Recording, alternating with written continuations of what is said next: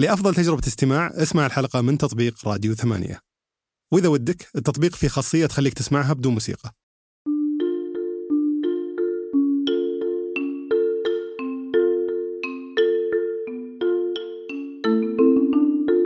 يلا حيهم. الأسبوع هذا ما راح يكون في حلقة جديدة من سوالف بزنس، ما زلنا قاعدين ننتج حلقات جديدة وبإذن الله تكون مميزة وتعجبكم، فلذلك بشارككم حلقة من حلقات بودكاست فنجان اللي عجبتني جدا مؤخرا باسم كيف أصبحنا مدمني إنترنت. حلقة بشكل عام تتكلم عن تأثير التقنية علينا بشكل عام، هذه من المواضيع اللي تهمني جدا، ودائما أحاول يعني أشتغل على جزئية أني ما أكون مدمن للتقنية، وأحاول أني أقنن استخدامي للتقنية وأضمن أنها تكون يعني تفيدني بالدرجة الأولى وما يكون شيء يستولي على حياتي. فعجبني الحلقة، مو تكلمت بس عن أضرار التقنية وإنما حتى على عدة طرق تساعد الواحد أنه يستوعب أثر التقنية علينا وكيف يقدر يتحكم فيها، أو اللي يسموه بالاتزان الرقمي. أيضا كان في جزء من الحلقة تتكلم فيه الضيف عن موضوع الإدارة والقيادة، كان أيضا الأشياء المثيرة جدا للاهتمام بالنسبة لي بحكم أني مهتم في هالمواضيع. حلقة أجمالا صراحة مؤثرة جدا، استمتعت فيها وساهمت في تغيير بعض من عاداتي التقنية، فأتمنى تستمتع فيها مثل ما استمتعت أنا.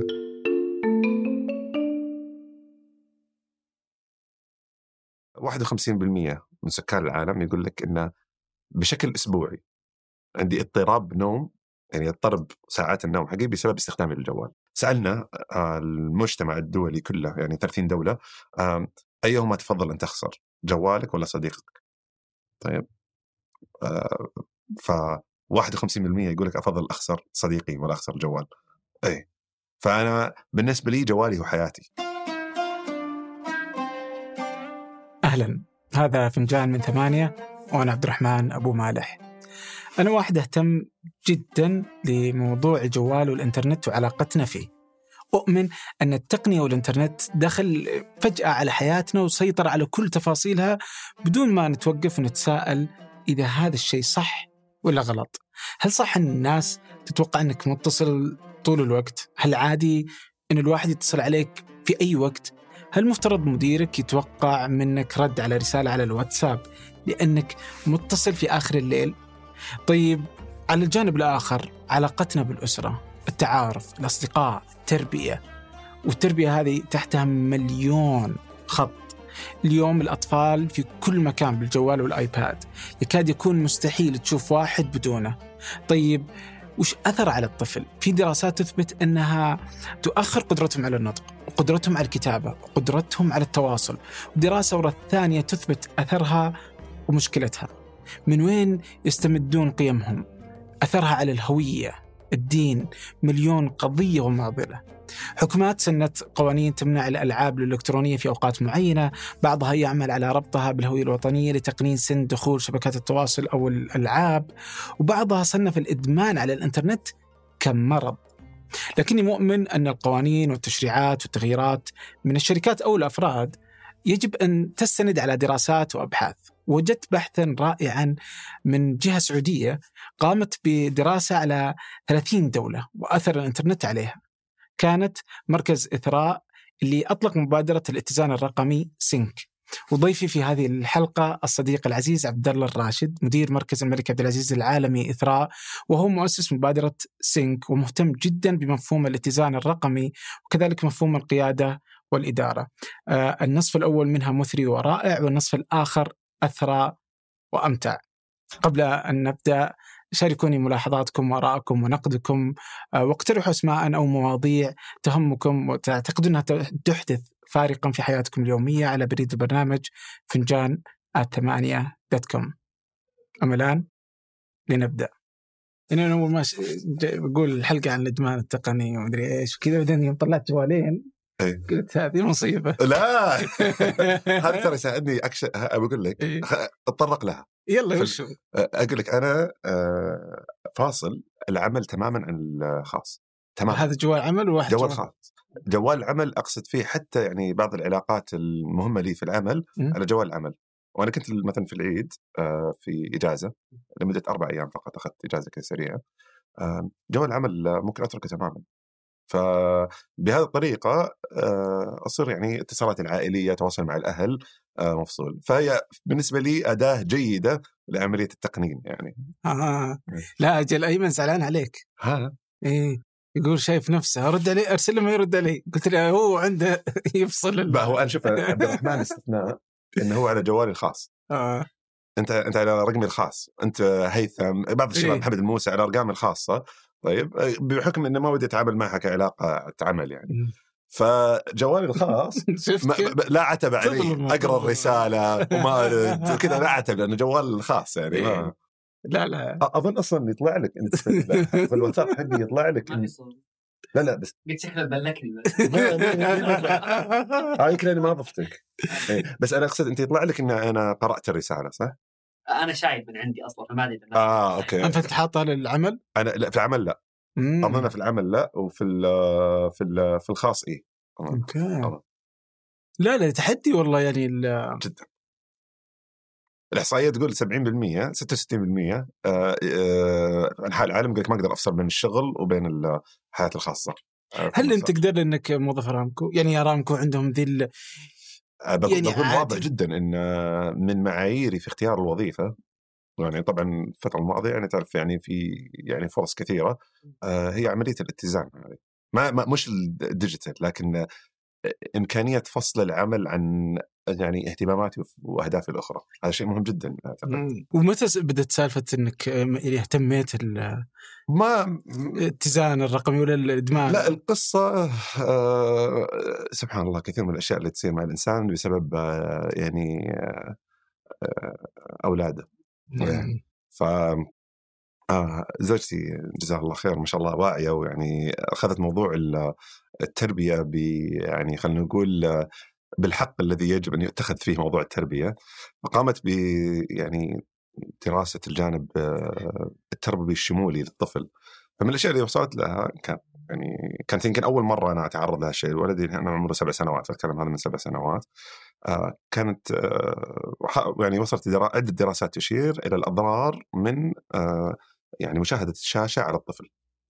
ضرر يعني نتكلم فيها بغض النظر عن وش تشوف بغض النظر فقط انه يشوف شاشة فقط انه يشوف شاشة آه يأثر يعني في بحث مؤخرا تو قبل شهر آه باحثة سعودية في مانشستر آه أصدرت البحث وبيّنت فيه ان تأخير النطق في اللغة العربية آه بيّنت الكورليشن او التوافق ترابط بين مشاهدة الشاشة وبين تأخر النطق في اللغة العربية. طبعا هذا مستند أيضا على بحث في بحث آخر قائم من الجمعية الأمريكية للأطفال آه يقول أن كل نصف ساعة يشاهدها الطفل تحت عمر السنتين على الشاشة أي كل نصف ساعة تزيد نسبة تأخر في احتمالية التأخر في النطق بخمسين بالمئة. فلو يشوف ساعة فمئة بالمئة نسبة الزيادة تعطل في النطق. فبناء على أشياء زي كذا يعني ودراسة الدماغ والاطلاع عليه وكذا زوجتي يعني وعتني صراحة بشكل كبير على الموضوع إنه ترى مع إبراهيم الله يحفظه يبيلنا نكون جدا يعني حريصين على هذا الجانب. فمن وقتها تبدأ أنت تقول طيب إذا أنا بمارسه مع الطفل أنا ما أبغى الطفل يشوفني إلى آخره.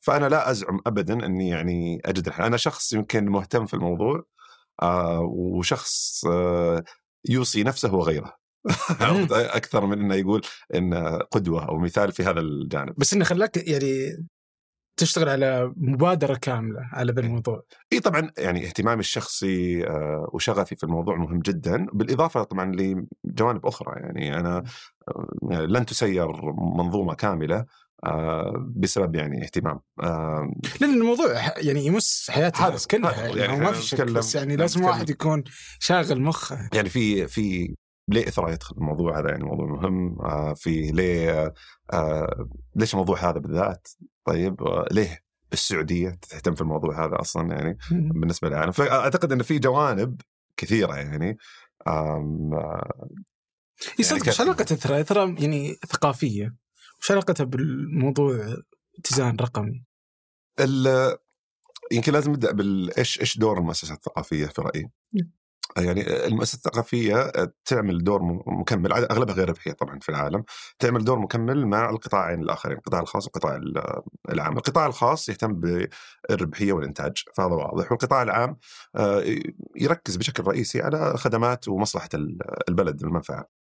المؤسسات الغير ربحية الناجحة هي المؤسسات اللي تستطيع أن تقدم أو تعالج أو يعني تمارس في نطاق المشكلات المعقدة طويلة الأمد.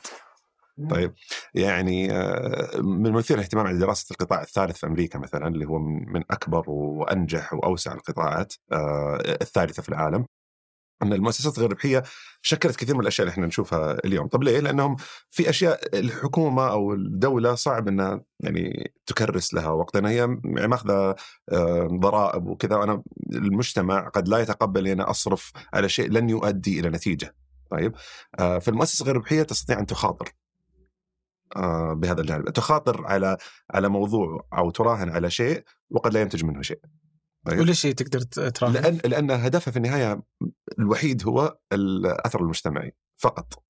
طيب فقد تصيب وقد تخيب يعني إلى آخره. فعندما مثلا تقدم دراسات عن مثلا أضرار شيء معين أو شيء إلى آخره، فهي الغرض منه دراسة هذا. قد الحين الدراسة تؤدي يعني تعطيني نتائج تؤكد اعتقادي وقد لا تؤكد اعتقادي، بس هذا من المجال اللي تخوض فيه المؤسسات الغربية. ففي القطاع الثقافي في الجانب الثقافي هذا دور في رأيي المؤسسات الثقافية، هي تطرح مسائل كبرى.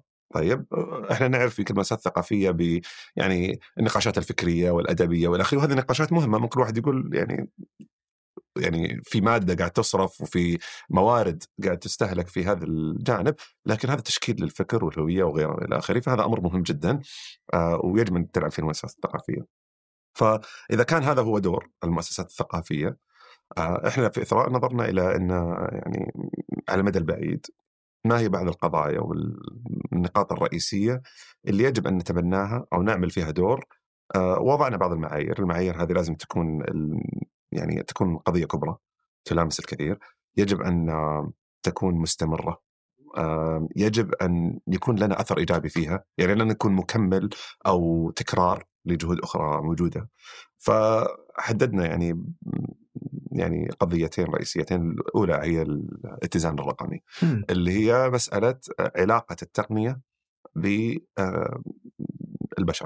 تأثيرها على الإنسان، التقنية والإنسان بشكل عام، ما هو تأثير التقنية على الإنسان وتأثير الإنسان على التقنية، وهذا التعاضد أو التضارب اللي موجود وتأثيره على الجانب الثقافي والفكري وإلى آخره. فإذا ممكن ندخل في التفاصيل، لكن إذا كان هناك اعتقاد أن أو الدراسات تشير إلى أن التقنية خاصة السوشيال ميديا أو وسائل التواصل الاجتماعي قاعد تأثر في تصرفاتنا الاجتماعية، قاعد تأثر على الصحة، قاعد تأثر على جيل كامل من الأطفال، قاعد تأثر على الفكر وقاعد تأثر على الهوية، فهذه مسألة ثقافية فكرية بحتة. فحتى يطرح هذا الموضوع ويناقش يجب أن تكون هناك معلومات عنه، والمعلومات عن هذا المجال تكاد تكون يعني منحصرة وتنحصر في أروقة بعض الجامعات وبعض المختبرات والأبحاث القليلة، لكنها لم ولن تصل نعتقد يعني إلى كافة الجمهور وتصبح يعني نقاش مع صناع القرار وغيره إلا أن تأتي مؤسسات وتأخذ على عاتقها هذا الموضوع. فهذا هو دور إثراء يعني. طيب هل لما جلست هذه القضية في الجامعات وفي أماكن مغلقة وضيقة م.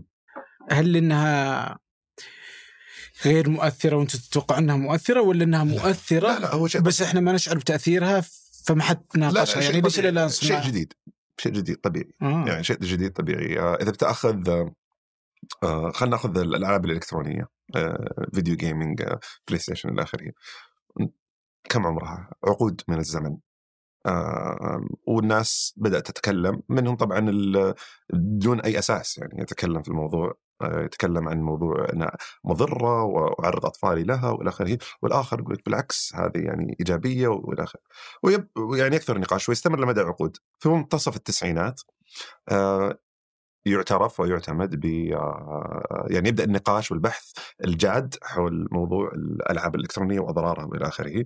آه، في ألفين و أظن تسعة عشر تم الاعتراف ب اللي يسموها جيمينج ديس اوردر، الاضطراب الناتج عن اللعب بالالعاب الالكترونيه من منظمه الصحه العالميه.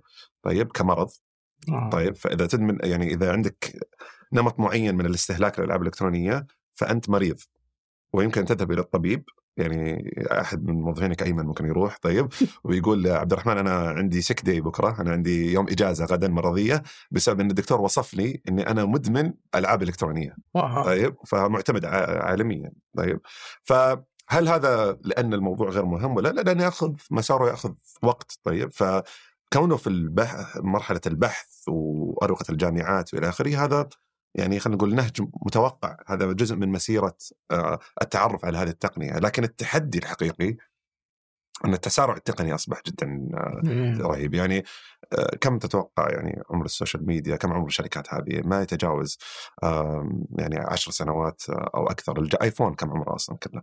فإذا تكلمت ما يمديك أنك أنا أدرس وقع مثلا أو أثر هذه التقنية على جيل بعدين أرجع أتكلم. تكون التقنية هذه ولت الميتافيرس إيش حيصير فيه، فلهذا كان ضروري يعني نكون في حركة سريعة مواكبة. لا لا رائع. يعني إذا تأخذ تويتر فهو ألفين وسبعة فهو قديم، بس تيك توك دوبه يعني أيه. هو اللي الآن مكتسح. وتتوقع كنت أتوقع أه. إنه يعني ما عندي يعني ما عندي التطبيق تيك توك أيه. في الجوال بس آه. فكنت أتوقع حق صغار أيه. وحتى داخل الشركة لما تقول ونبغى نسوي حساب ثمانية في تيك توك أيه. الحين جالسين أيه. نسوي حساب فنقول كيف نقفض جو الشباب الصغار، هذه الفكرة.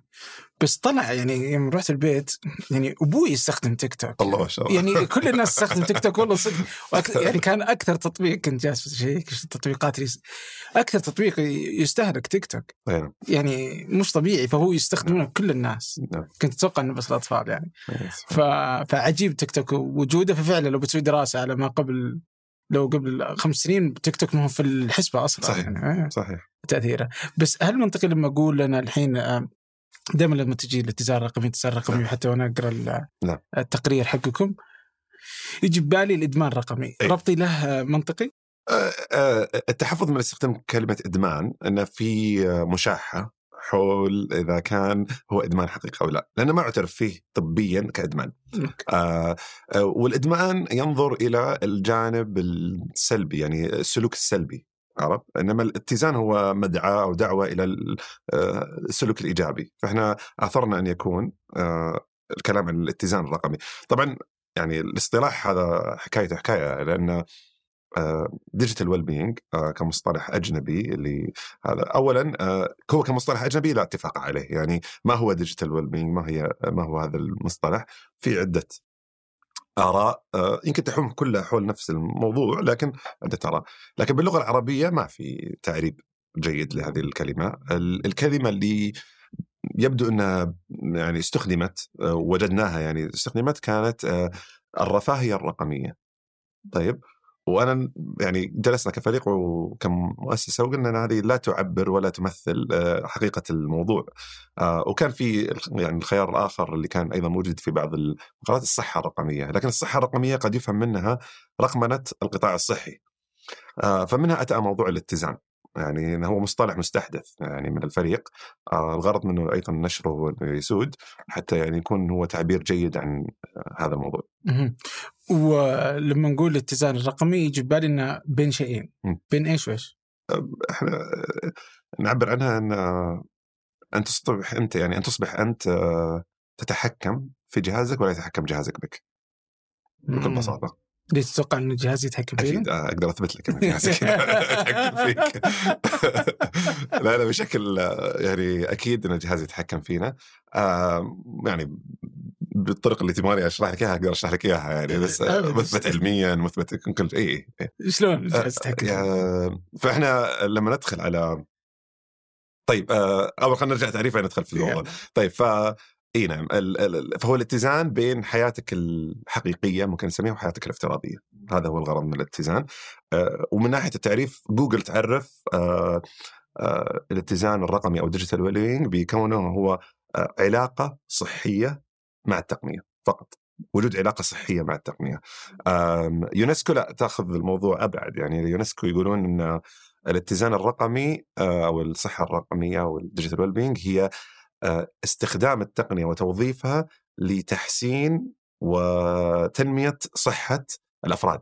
ففي واحد منهم يعني طلع تعريف الشركات التقنية هو أنه يعني تكون علاقتي معك زينة، لكن اليونسكو تقول لا، لازم التقنية أصلا تساهم في تحسين آه هذا الأمر. فإحنا يعني وضعناها كلها في إطار الاتزان الرقمي، هو هذه الدعوة إلى الموازنة والاتزان في موضوع استهلاكك واستخدامك للتقنية، بحيث أن أنت تتحكم بما تريد أن تستهلك هذا ولا تتحكم هي فيك. طب هي شلون تتحكم فيه؟ طبعا في في عدة أمور تتحكم فيك التقنية. أنا بسألك يعني أنت بعض الأسئلة، خلنا ناخذ أنت الحين نطلب المقابلة وخلنا نشوف كيف تصف أول شيء علاقتك مع الجوال من ناحية استهلاك؟ يعني جيدة، لا أحس إني واحد مسيطر إلى حد كبير يعني، بس نعم. أتوقع أتوقع بس إني أحس إن عندي عادات سيئة يعني. طيب. مثلا أصح من النوم أو شيء شيء أي. أي. أي. بس إن بس يعني معدل استهلاكي يعني قبل شيء أنا فتحت أي. الجهاز ظهرنا ساعتين، ساعة ونص، ساعة وعشرين دقيقة قريب يعني من... آه. طيب ف... لا أحس علاقتي جيدة جيد زي ممتاز، لأن لأن اللي تظهر الدراسات أن أغلب الناس يظنون أنهم هم على علاقة جيدة مع الجهاز وأنهم هم يتحكمون في استخدامهم، لكن الأغلب لا، هذا الأمر غير صحيح، وينصدمون أولا لما يشوفون الأرقام يعني اللي من أجهزتهم الخاصة، وبعدين عن بعض الأسئلة. يعني إحنا سوينا في إثراء، أنا نحاول في إثراء أي شيء يكون مستند على بحث ويكون يعني مقنن. لما جينا نبحث هذا الموضوع أطلقنا واحدة من أكبر الدراسات في العالم في المجال، وشفنا ثلاثين دولة، خمسة عشر ألف شخص، مقابلات واستقصاء. واحد من الأسئلة، هل تأثر نومك بسبب استخدامك للجهاز الخاص، جهازك الخاص؟ واحد وخمسين بالمئة من سكان العالم يقول لك إنه بشكل أسبوعي عندي اضطراب نوم، يعني اضطرب ساعات النوم حقي بسبب استخدامي للجوال. طيب. طبعا التبعات الصحية من اضطراب النوم معروفة يعني ما ما يبيلها، آه لكن آه المثير للاهتمام أن النسبة الأكبر من هؤلاء أيضا يشير إلى أن هو آه يحاول بالحد من هذا الشيء، يعني يحاول أن يحد من هذا الشيء لكن لا يستطيع. خذ شريحة الجيل الجديد عشان تعرف الموضوع، أكثر من سبعين بالمئة يقول لك أنه بشكل يومي يضطرب نومه بسبب استخدامه للجهاز. ف... وش نقصد لما تقول أصلاً يضطرب نومه؟ يعني إن أنا أنا ودي أنام ساعات معينة، م- جيت اليوم أنا قلت بنام الساعة أحد عشر عشان أصحى الساعة ستة. زين، خطتي حقت النوم أو عدد الساعات اللي أنا حاطها لنفسي النوم ما نمتها، اختلف الجدول بسبب إني أنا مسكت الجوال قبل ما أنام و إلا ساعة ونص مرة مرت ولا نص ساعة مرت ولا آخرين. ففي في الجهاز يتحكم فينا، هذا طبعا الآثار، ممكن نتكلم عن كيف يتحكم فينا، لكن الجهاز يتحكم فينا ما لا شك فيه من ناحية الاستهلاك العالي. والسبب هو التصميم، يعني التصميم الموجود في الجهاز وفي الوسائل التواصل الاجتماعي صمم بطريقة أنه يكون مدمن وأنه يتحكم فيه. طب بس إذا تسمح خلنا يعني هنا في شوية تحديات. قول. طيب. خلاص. يعني آه يعني مثلا اليوم على النوم، يعني مثلا أنا اليوم على النوم إيه؟ أنا أستخدم أت يعني اليوم التقنية جالسة تفيدني إني أنا أكون أنا محسن يعني أي. عندي هذه الخاتم. أي رائع. فيقول لي أنا قديش نمت. نعم. دوبي قبل شيء فتحت الجوال بس وأشوف كم كيف صحيح. كان نومي أمس. صحيح. فأنا نومي صار أفضل لأني استخدم التقنية. إيه أنا لا لا يناقض أي شيء إحنا نقول. أنا أنا لا يفهم من موضوع الاتزان الرقمي الغرض منه هو معاداة التقنية. هذا أعتقد أولاً أمر ساذج يعني. م- آه والأمر الثاني غير ممكن. طيب. والثالث أصلاً ما هو صحيح يعني ما هو جيد. لكن آه إحنا نتكلم عن الاتزان مرة أخرى. فنرجع للتعريف أو يعني خلينا نقول الطموح اللي عندنا. أنت تتحكم أنت بالجهاز. أنت قاعد تستخدمه بالطريقة اللي أنت تريد أن تستخدمه فيها. تريد أن تشاهد عدد معين من الساعات، شاهد فيه العدد معين من الساعات اللي تريد أن تشاهده فيها. م. لكن كيف يمكن يكون هذا المحتوى آمن وصحيح وإلى آخره وإلى آخره، وتستطيع أن تتوقف متى ما تريد أن تتوقف، وليس يعني يعني ما يكون حسب ظنك أنت يعني حقيقة أنت ماذا تريد؟ لأن الجهاز قاعد يتحكم فيك ويرسل لك مؤشرات ويلعب و... في تركيبتك الكيميائية الداخلية بطريقة معينة عن طريق الإفرازات اللي في الدماغ وغيرها حتى يغير من تصرفاتك. هذه مثبتة ولا؟ إيه مثبتة. إنه إيش يسوي في الدماغ؟ يعني طيب ندخل ندخل على مفهوم الآن اسمه persuasive design اللي هو التصميم، بالعربي اسمه التصميم المقنع، يعني اللي يقنعك التصميم. طيب بس طبعا ما في عملية إقناع لأنه ما في مجادلة بينك وبينه. نسميه الخادع. إيه ممكن الخادع، ممكن نسميه القاهر. طيب قاهر. طيب فالpersuasive design هي هي دراسة، هي هي مدرسة تصميم مثل ما في مدارس تصميم مينيماليزم وغيرها إلى آخره، ممارسات في التصميم التقني. يبدو يعني أنها ظهرت مع بروفيسور اسمه بي جي فروغ في ستانفورد في أظن التسعينات ولا حاجة زي كذا، وهو مأسس وضع القوانين لأن كيف ممكن تصمم الشيء بحيث أنا أؤثر في تصرفات الأشخاص، كيف يمكن أن أصرف أصمم التقنية، تصميم تقني من ناحية يو آي يو إكس اللي هي الواجهة وتجربة المستخدم، طيب بحيث أني أنا أتحكم في تصرفات الأشخاص. هذا هو الغرض من هذا. وعنده يعني في جامعة ستانفورد مختبر كامل يعني جزء من كلية لهذا الموضوع، فهو من وضع الأسس لهذا الأمر أو من أوائل من وضع الأسس لهذا الأمر. ف من هو بيّن يعني وغيره يعني الممارسات اللي كثير من الشركات الكبرى في التقنية اليوم، فيسبوك تويتر إلى آخره، يستخدمونها في هذا الأمر. فنأخذ بعضها. خلنا نأخذ موضوع الإشعارات، أسهل شيء الإشعارات. موضوع التنبيه أنت قد اليوم تقولي هذه يعني متعود عليها، ما هو طبيعي ترى أن يجيك تنبيه. طيب يعني الطبيعي إن في تطبيق تبغى تدخله ما تبي تدخلها تدخلها. طيب بس إنه يجيني إشعار سواء على الشاشة أو رقم دائرة حمراء ويجيك، هذا هذا تصميم، وهو يلعب على جانب يعني كلها طبعا تستخدم نقاط ضعف الإنسان، يعني ضعف في خلينا نقول إرادة الإنسان. طيب وأشياء في تكوين الإنسان، يعني الله سبحانه وتعالى يعني وضعها في الإنسان لبقاء الإنسان وخدمته. فالإنسان طبيعي يحتاج أن ينبه عندما يكون هناك في شيء يلتفت له، أمه تناديه، هو يعني كان بدائي وكان آه يعني يحتاج التنبيه. الآن يجيك التنبيه ترى على جهاز، فهو استخدم نفس هذا الشيء الموجود. عشان مثلا الأمر الآخر الإعجاب، لايك، هو آه شيء وضعه الله سبحانه وتعالى. الله سبحانه يقول إيش آه جعلناكم آه لتعارفوا، شعوبا وقبائل لتعارفوا. فالإنسان مجبول على الاختلاط والاحتكاك بالآخرين والحياة الاجتماعية، وفي نوع من الرغبة في الحصول على إعجاب الآخرين. هذا شيء موجود في النفس. طيب ومنه ينمو الكبر وإلى آخره ومجاهدة النفس عليه. فأنا لما أقول لك ترى عشرين واحد أعجبوا بكلامك ولا خمسة عشر أعجبوا بالصورة حقتك، استخدام اللفظ، الشعار، الطريقة، هذا كله من التصميم اللي موجود. وهو مثبت علميا أنه يفرز دوبامين. يعني لما يجيك أنت طبعا يعتمد على أنت إيش توقعاتك، يعني لما ترسل أنت حلق نزل حلقة ثمانية وأنت متوقع مئة ألف مشاهدة وتجيك مئة وخمسين ألف، في كمية نشوة كده عالية تجي. طيب لما لأن عدد مشاهدات عالي، لكن إذا جت عشرين ألف ففي اكتئاب وإحباط. يعني الدراسات تشير إلى أن احتمالية أو نسبة التعرض للاكتئاب خمسة أضعاف عند مستخدمين السوشيال ميديا المكثرين، يعني خمسة أضعاف احتمال الاكتئاب. ففي كل هذه ممارسات في التصميم خلينا نقول المقنع أو المرغم.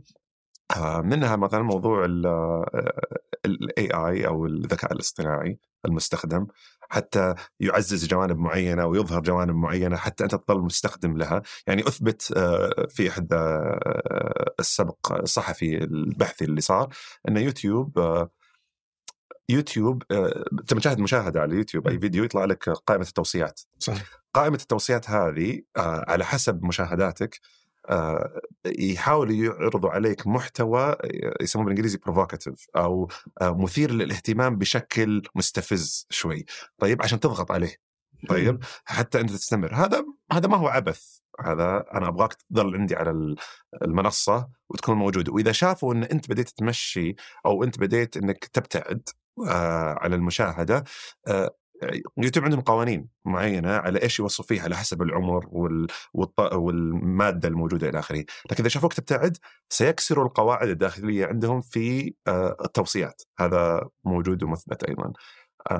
يعني في موضوع أنا كلمتك فيه مرة، موضوع المشاركة واللايك على أي شيء أنت تنشره. يعني اليوم في اللقاء خلنا نقول جالسين إحنا واحد صور ونزل الصورة حقت اللقاء وجاء له عشرين إعجاب، يعني كذا في خلال دقيقتين عشرين إعجاب جاء. المنصات تعمل عملية تأجيل للإشعار بالإعجاب، الغرض منه إن أنا إذا عشرين شخص أعجبوا وأنا قلت لك ترى عشرين شخص أعجبوا بي، هذا أنت بتدخل جهاز مرة واحدة وبتشوف الصورة. لكن لو قلت لك إن محمد أعجب بعدين أعطيك خمس دقائق تكون أنت شيكت لهذا وشفت الدعايات اللي أبغاك تشوفها وقفلت، بعدين أعطيك بعدها بدقيقتين أحمد أعجب، مع أنهم اثنينهم أعجبوا في نفس اللحظة بس في عملية تواتر طيب وتأجيل وتأخير وتعطيل للإعجابات حتى يتم يعني وضع على مدار اليوم وعلى مدار فترات معينة عشان أنت ترجع.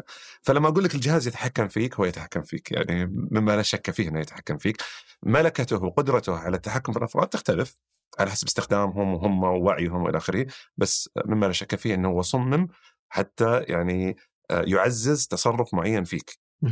يعني في تصرف معين ألا وهو أنا أبغاك تبقى على المنصة حقتي لأطول فترة ممكنة حتى أعرضك لأكبر منتج من عندي وإعلانات وأستطيع أن يعني أستخدمك لدر المال على الشركة. طيب هو كلام قول جيد، بس نقطتي كالتالي. الحين لما تقولها يعني في في سياق حديثك، يعني خصوصا لما كنت تتكلم عن يوتيوب، سالفه الاعجابات هذه واضحه في انستغرام بالنسبه نعم. لي انها ما تجي لي في اوقات معينه، اي فجاه كذا يجي خمسة عشر اي نعم اعجاب. بس النقطه يعني وانت تتكلم عن يوتيوب كان بالي يعني شعور لي يجيني انهم واضح انهم شياطين اي كذا، انهم جالسين يسوونه ويجي يتجاوزون قوانين معينه صمموها علشان يرجعونك لمنصتهم. اي بينما أنه في الأخير اللي أنت قلته يعني أنا عندي منتج صحيح مو بغير ربحي صحيح. زيكم أنا لازم أربح صحيح. فمنطق إني أخليك تبقى عندي أكبر قدر ممكن، فأنت فليش خليته مشيطاً قد ما هو ممكن إنك تتفرج أنت تيك توك. طبعاً فأنا بعطيك تيك توكس كثيرة بس أي في في في عدة أمور في عدة أمور في أولاً في جانب إنه ليس النقاش هنا على أنه في محتوى جاذب. طيب جميل المحتوى الجاذب هذا كما أتفق معك تماما، أنا أقدم لك خدمة في محتوى جاذب تبغى تشاهد محتوى شاهد. أنا أتكلم عن التلاعب اللي قاعد يصير في كل شيء صمم على الموقع، لون الزر، مكانه، طريقته، لما تضغط عليه شيء يصير بالضبط، الأنيميشن اللي يصير، كل شيء تم دراسته حتى تبقى أنت لأطول فترة ممكنة. يعني إذا الإنسان الطبيعي الصحي المفروض يستخدم لفترة معينة أو يكتفي بعد محاضرة معينة، أنا قاعد بطريقة ما أرغمك أو أحفزك بشكل كبير وأنت غير واعي طيب على استخدام أكثر من هذا. هذا الجانب الأول. طيب هذا نعم. الآن تجي أنت تقول لي طيب كيفهم يعني؟ طيب هم شركات ربحية يسوون اللي يبونه. هنا أختلف معك بقوة. طيب طبعا الحديث عن التقنية هنا هو يعني ممكن ينطبق على أي تقنية على مر عصور البشرية. يعني لما أتكلم أنا الحين عبد الله الراشد جالس ويتكلم عن يعني مساوئ التقنية وأضرارها وضرورة الحد منها وأنه يكون كذا، هذا الكلام قيل عن الطابعة في فترة من فترات، وقيل عن التلفزيون، وقيل عن غيره. أعتقد أن هنا في اختلافات في هذه الحالة عن الأمور السابقة، وفي أشياء متشابهة. يعني خلنا نأخذ بعض الاختلافات. أولاً ال هنا في تعارض قوي جدا بين الممارسة اللي تبغاك الشركة تسويها وبين ما هو جيد لك. طيب أشرحها. يعني الطابعة قد يكون في منها مخاوف معينة أنها قد تؤدي إلى يعني مثلا تخفيض مستوى الذاكرة، تقليل المعرفة إلى آخره إلى آخره إلى آخره. قد لكن ممكن ما يربط الموضوع بشكل مباشر طيب مع صحتي أنا وإلى آخره كفرد، يعني شيء يمس كياني الحقيقي. السيارة الغرض منها، أنا برجع مثال السيارة، السيارة تقنية غرض منها توصلك من الألف إلى الياء طيب، فممكن تكون في تخوف منها وتؤدي إلى بطالة، لكن لا تمس شيء أساسي موجود. فأنا أعتقد لأن هذه التقنية تمس الفكر والهوية، وبسبب انتشارها السريع جدا، وبسبب أن عدم وجود تقريبا أي نوع من الرقابة عليها. وهذا اللي أنا بالنسبة لي تشترك فيه مع التقنيات الأخرى. التقنيات الأخرى إذا واحد جاء بيحج يعني يحتج أنه يقول هي مثل مثل التقنيات الأخرى، ونقطتك الأولى أنا لا, لا أتفق معها. أقول كل التقنيات قنونيات، وضعت لها قوانين كلها. السيارة أول ما صممت ما كان فيها حزام أمان، ما كان فيها سبيد ليمت، ما كان فيها حد للسرعة، ما كان فيه إشارات مرور، ولم يكن هناك آه يعني خطوط مشاة. طيب، وبدأوا يستخدموها الناس. لكن إحنا كمجتمع يعني دولي قررنا أن يجب أن نضع بعض الأطر لي يعني التحكم بهذه التقنية حتى تؤدي غرضها اللي هي إيصالي من الألف إلى الياء. لكن في النهاية أنا أبغاك توصل آمن، أبغاك تحفظ حقوق الآخرين، أبغاك تكون بيئة آمنة للمارة مش فقط لك أنت كمستخدم، وإلى آخره إلى آخره. فأجبرت شركات السيارات والحكومات والبلديات وإلى آخره على أشياء معينة، منها حزام الأمان وإلى آخره. أين حزام الأمان في وسائل التواصل الاجتماعي؟ ما في. لأن شركات شركات التقنية ما عليها أي رقابة. يعني حتى الحكومة الأمريكية تحاول، أنت كتعرف أن تحاول أن يعني توصي برقابة على الشركات. الشركات هذه أصبحت أكبر من دول، ف يعني دخلها وهذا عالي جدا. فهنا الاختلاف. إحنا ضرورة الحديث عن هذا الموضوع ورفع الوعي فيه، وأيضا النقاش في دوائر يعني صناع القرار. إحنا نتكلم عن تقنية unhinged، تقنية بدون بدون كوابح.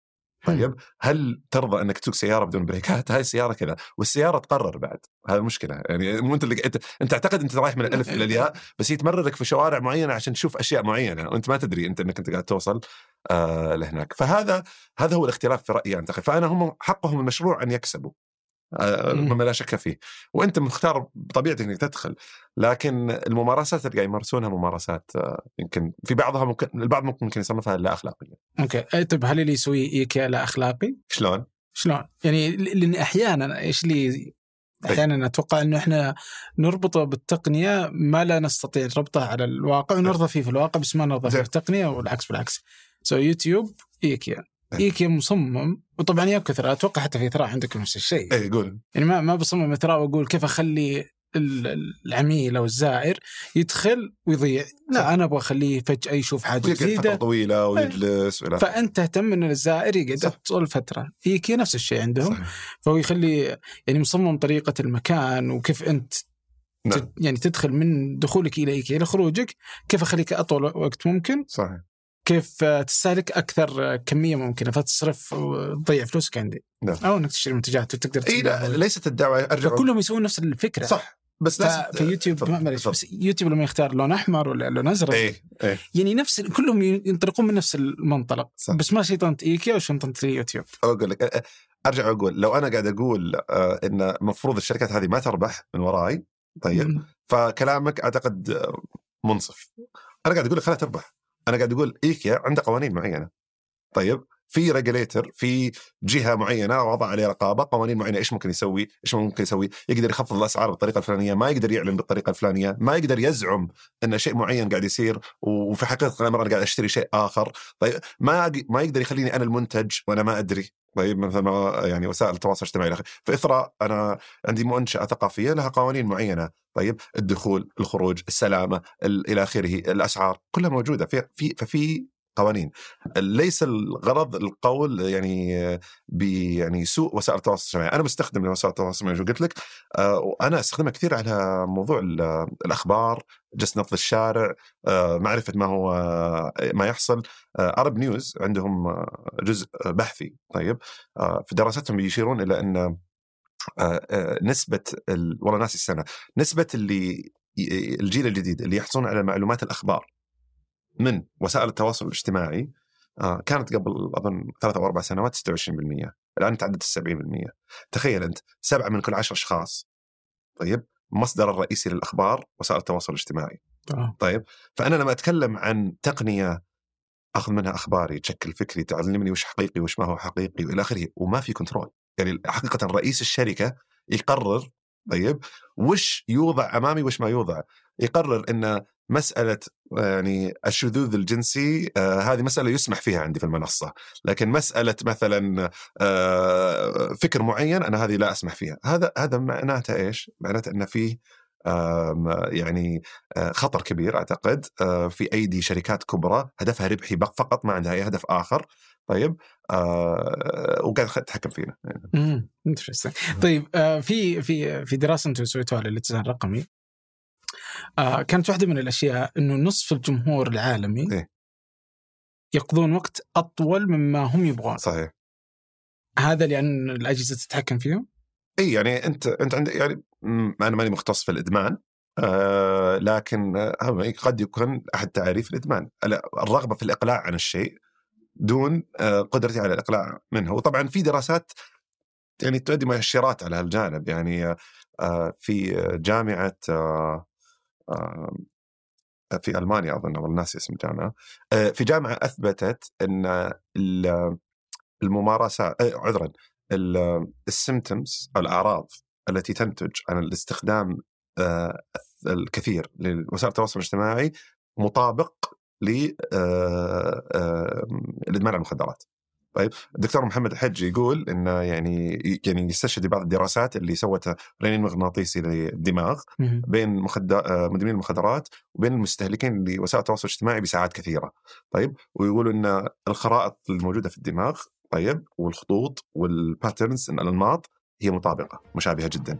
ف لما يقول لك واحد أنا ودي أخفف بس ماني قادر، هذا شيء أسمع كثير أنا وأنا أعاني منه. يعني أنا ودي أخفف بعد صراحة يمكن قادر أعمل نوع من الكنترول بطريقة معينة، لكن طبعا ودي إن في أشياء معينة أكون عليها كنترول أكبر. خلينا نفترض هل هل إحنا اليوم دخلنا الإنترنت بسرعة م. وما قدرنا نستخدمها وفق تعريفاتنا في الحياة الحقيقية والطبيعية. فمثلا في الحياة الطبيعية متوقع غير متوقع، أنت ما تتوقعني أني موجود طول الوقت. أي. أي. ممكن تجي البيت ما تلقاني، آه ممكن إذا ما إذا أنا طلعت من الدوام انتهت السالفة، ما يمديك توصلني، فأنا غير متاح. نعم. بينما يوم جت الإنترنت بهذه السرعة صرت تتوقع أني متاح طول الوقت. نعم. أوكي. فإحنا توقعاتنا من الإنترنت والحياة الطبيعية غير متوافقة. إيه؟ هذا وارد. نعم. أو ممكن إنه آه إنه حياتنا كانت سيئة. إيه؟ وإنه الإنترنت خلاها أحسن. نعم. فأنا بدال ما أكون أصلاً كان في وقت من الأوقات أنا إذا طلعت برا البيت أهلي ما يقدرون يعرفون أنا وش صاير فيني. نعم. بينما أنا صرت على تواصل طول الوقت معاهم، بدال ما تعارفي على الناس فقط إني لازم أقابل عبد الله، أنا صرت أعرف عبد الله وهو في الشرقية وأعرف شخباره، وأقدر أعرف آه محمد وهم تكي في أمريكا، وأقدر أعرف صحيح. الناس من كل مكان في العالم وأنا جالس في غرفتي. فهو رفع من قيمة التواصل الاجتماعي، رفع من قدرتنا على الصداقات، صرت أعرف مشاعرك وأنا قاعد في البيت.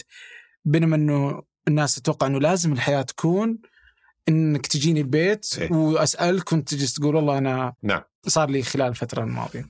أعتقد الجواب هو أن اثنينهم صحيح، وجوابي الغير مرضي لك هو أن أعتقد أنها مسألة شخصية. يعني أنا إذا اخترنا الخيار الأول وقلنا أن يعني يجب أن نعود إلى الحياة القديمة الواقعية، طيب كلم واحد خلينا نقول بعيد عن أهله طيب ويحتاج يتواصل معهم وقول لا تستخدم تقنية، هل هناك ضرر ولا لا؟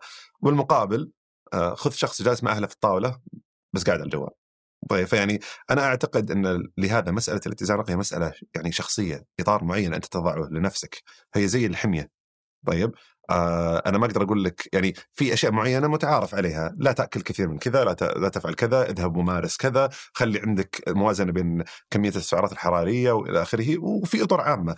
آه هل كل لازم يروح إلى الجيم ثمان ساعات ولا آه كل واحد من عنده ممارسات معينة على حسب جسمه، طبيعته البيولوجية وما يستطيع أن يتحمله ظروفه الأخرى، بحيث أنه يوظف آه هذا الشيء بحيث أنه يعني يصبح أك... على صحة أكبر. صحة ما أتكلم بس صحة بيولوجية، إنما صحة اجتماعية يعني كذلك، يعني صحة اجتماعية يعني أنا طبيعة علاقتي مع الأفراد آه ومدى يعني تغلغل التقنية فيها أو لا، مفروض يكون قرار آه مدروس آه آه واعي طيب وأستطيع أتحكم فيه. طيب آه اليوم يعني فيه مسألة التصميم، أنت عرجت عليها قبل شيء حتى بس هذا، بس هي أنه اليوم التصميم هو اللي يخلي الناس تدمن وتبقى على الإنترنت. جزء من نعم. جزء من المشكلة نعم. جزء كبير من المشكلة. بس يعني إذا جيت أتذكر يعني من دخلت الإنترنت يعني دخلت يمكن بداية الألفية. إيه إيه. يعني صدق من يوم عرفت الإنترنت وأنا صرت أقضي وقت طويل على الإنترنت. وما أتوقع المنتديات والمواقع كانت تصمم بهذا الجودة يعني. إيه إيه. فهو إنه فعلا إنك تجد نفسك هناك يعني تجد جزء آخر من الحياة بشكل افتراضي، وإنه لا يعني إنه افتراضي إنه يعني سيء. لا أكيد. ويعني مثل السيارة أرجع أقول استخدامي للسيارة ليست لأنها مدمنة. طيب استخدم السيارة لأنها تعود بمنفعة علي. الإنترنت يعود بمنفعة علي، وسائل التواصل الاجتماعي تعود بمنفعة علي. يمكن هذا نواة آه يعني أي بداية آه للشيء. لكن اللي أعتقد المختلف إحنا نتكلم عنه إنه أنت بتستخدم ويكيبيديا اللي هو يعني بالنسبة لي يعني كم أبسط تصميم. طيب يعني ما في أي شيء، ما في أي ما في أي حركات. صح. ويكيبيديا كيف تستخدم ويكيبيديا؟ إذا أبغى شغلة أدور عليها. صح. ألاقيها وأستخدمها وأطلع. ما في ما في لا دعايات، لا في أي شيء محفز، ما في أي شيء يخليني أنتقل من هالموضوع لهذاك الموضوع إلا شغفي بالمعرفة فقط. وهذا شيء يعني ذاتي موجود في المكتبة، موجود في أي شيء آخر. وسائل التواصل الاجتماعي لا. هل أنت مهتم بفيديوهات القطط يعني عشان تشوفها أنها تكون موجودة، ولا أنت مهتم بشاب سنغالي قفز من بيطلع لك هذه الأشياء الغريبة اللي تبدأ أنت تتابعها لأن الغرض أن أبغاك تكون موجود. إيه فعلا يعني ويكيبيديا مع عمري يعني بالعادة أروح أحصل على المعلومة اللي أنا أبغاها وأطلع. نعم. بس برضو في نفس الوقت تصدق يعني غير منطقي لو أنا ويكيبيديا إني بقول والله أنا مبسوط. شلون؟ لا ويكيبيديا مؤسسة غير ربحية طبعاً. إيه. فقصدي لو أنا ويكيبيديا ومؤسسة ربحية أنا أبغى أخليك تقعد عندي. يمكن أكيد أكيد. بس م... تحدي والله. والله إيه تحدي, تحدي كبير. لا لا, لا التوازن بينها صعب. الاتزان مو سهل. آه في أتذكر مرة نيل غيمان فكان يقول هو يعني في طريقته في الكتابة فكان يقول آه أن آه يعني كان يعاني من مسألة التشتت، وأن التشتت هي المسألة الأساسية. إيه. أوكي. كان يقول إذا جيت أنا بكتب أنا أقعد على طاولة ما فيها ولا شيء يعني بس الجهاز، وأقول أنا هنا بس أكتب، أنا عندي أربع ساعات إما إني أكتب أو إني بسوي ولا شيء. نعم. فأنا بجبر نفسي للكتابة. نعم. لاحظ وش السلوك اللي هو بسويه لأنه يدري إنه أي شيء يشتت. نعم نعم. آه في برضو الآخر آه نير إيل م. وهو يعني واحد اللي كان عنده كتاب هوكت بعدين سوى كتاب الآخر اندستراكتبل و... وكانت في فكرة الكتاب الآخر أن الإنسان يعني يحط اللوم على التقنية. مم. مثل ما أنا جالس تسوي. بينما هو في الأساس هو المشكلة. نعم. فالمشكلة داخلية مو بخارجية. نعم. مشكلة أصلا أنت لما تقول التنبيهات شتتني شتتني من إيش أصلا؟ فأصلا بالعادة تلقى ما في شيء يعني أنا ما عندي شيء يشتتني منه. نعم. فهمت؟ فماني بعرف وش أنا أتشتت منه في الأساس. آه فمفترض أني أنا أضبطها مع نفسي. فهو حتى أنه وصل في تجربته كان جالس يجرب أكثر من مرة. آه فجرب أنه يشيل الجوال، صار ما عاد عنده جوال ذكي. نعم نعم. صار عنده بس أخذ إيه هذا إيه مكشف وسيرة اتصال وتشتت. يقول جيت عشان بكتب الكتاب جلس أربع سنين يكتب كتاب. إيه. فيقول أنا جيت بكتب الكتاب شلت الجوال مشكلة. بعدين لقيت نفسي أقول أوه خلني بغسل ملابسي، أوه خلني أرتب الكتب المكتبة من زمان ما رتبتها. أي. فالإنسان قادر على أن يشتت نفسه بنفسه. نعم. واللوم على يوتيوب وغيرها. طيب عدة نقاط يعني جيدة وعندي تعليق عليها. طيب أولا أولا آه مسألة الغفلة اللي انت ذكرتها أنا أتفق معك تمام. طبعا هذا أولا في تعاليمنا الإسلامية الله سبحانه وتعالى يعني يبين هذا الأمر أكثر يعني أكثرهم غافلون. ال- ال- الإنسان يعني بطبيعة الأمر آآ آآ بسبب نفسه وغرائزها وشهواتها وأشياء اللي هو يسويها، وأيضا بسبب وسوسة يعني الشيطان سيشغل نفسه. طيب إذا تركها سيشغل نفسه بالتفاهات. طيب آه وهذا أي شيء يؤدي إلى نتيجة. فثق تماما أن هناك قوة معينة آه موجودة لمحاولة يعني إبعادك أو إشغالك عن هذا الموضوع. طيب آه ونجي على الموضوع الثاني وهو مرتبط فيه بالضبط اللي هو موضوع التركيز. طيب فالتركيز والتشتت أو الغفلة والانشغال، لأن الغفلة آه هي المسألة اللي أنت ذكرتها بالضبط، هي مسألة أن أنا أصلاً لو حتى ما في تقنية أنا غير منتج، يعني أنا بشغل نفسي هنا وبسوي هنا، بغسيل صحون مدري وشو، بروح قبل شاب أقعد معهم ست ساعات في في القهوة إلى آخر هذه الأمور. هذا كله جزء من موضوع يعني أكبر، موضوع موضوع الهدف عند الشخص، موضوع موضوع رسالة الإنسان، قيمه إلى آخره، ممكن ندخل فيها. لكن نجي على موضوع التركيز، وهو أيضاً مستند على يعني تعاليم إسلامية كبرى، يعني موضوع الخلوة والتفكر والتدبر مدعاة كبيرة في في الدين، وهي بالعكس هي أصلاً المدخل الرئيسي للتعرف على الله سبحانه وتعالى وعلى حقيقة الإنسان ومكانه في المكان في الوجود. آه في عدة عوامل طيب اللي تحول بين هذا الأمر. طيب آه فأنا باخذ بس جانب التقنية لأنه هو موضوع الحديث. فجانب جانب التقنية، آه مايكروسوفت سوت دراسة عجيبة. آه يقول لك طبعا في في الانجليزي في مثال مثل يضرب اللي هو memory of a goldfish. طيب اللي هو انه يعني لما يكون الانسان ضعيف الذاكره جدا، في يعني يضرب به المثل بالسمكه الذهبيه هذه اللي تحفظ كحيوان اليف في البيوت، وان لان ذاكرتها تسع ثواني تسع ثواني طيب فان اللي ما عنده ذاكره ترى ذاكرتك مثل ذاكره السمكه هذه. مايكروسوفت ذاك دراستها الاخيره تشير على ان الجيل الجديد المستخدم للتقنية وسائل التواصل الاجتماعي والإنترنت أصبح فترة التركيز حقتها ثمان ثواني، طيب أقل من الجولدفيش، أقل من السمكة الذهبية. طيب طبعا تبعات هذا الأمر يعني مهولة جدا. طيب وهو طبعا ملموس، يعني أنت كصانع محتوى يعني أنت من فنجان من المحتوى النادر الطويل اللي له قبول، يعني هو الاستثناء بلا شك، إنما أغلب المحتوى ينتقل من كونه ساعة إلى نصف ساعة إلى عشر دقائق إلى خمس دقائق إلى دقيقتين إلى ثلاثين ثانية إلى عشر ثواني تيك توك. يعني المحتوى قاعد لأنه ما في تركيز، أنا أبغى اللي بعده على طول. فالموضوع التشتت هو مسألة ليس يعني السبب وراءها فقط التقنية، لكن التقنية لها دور كبير في يعني تضخم المشكلة ووجدها. والتعليق الآخر كان على شيء ذكرت أنت، إني أنا يعني حاب أقول إن كأن يعني لا يفهم رسالتي إن شركات التقنية هي العدو.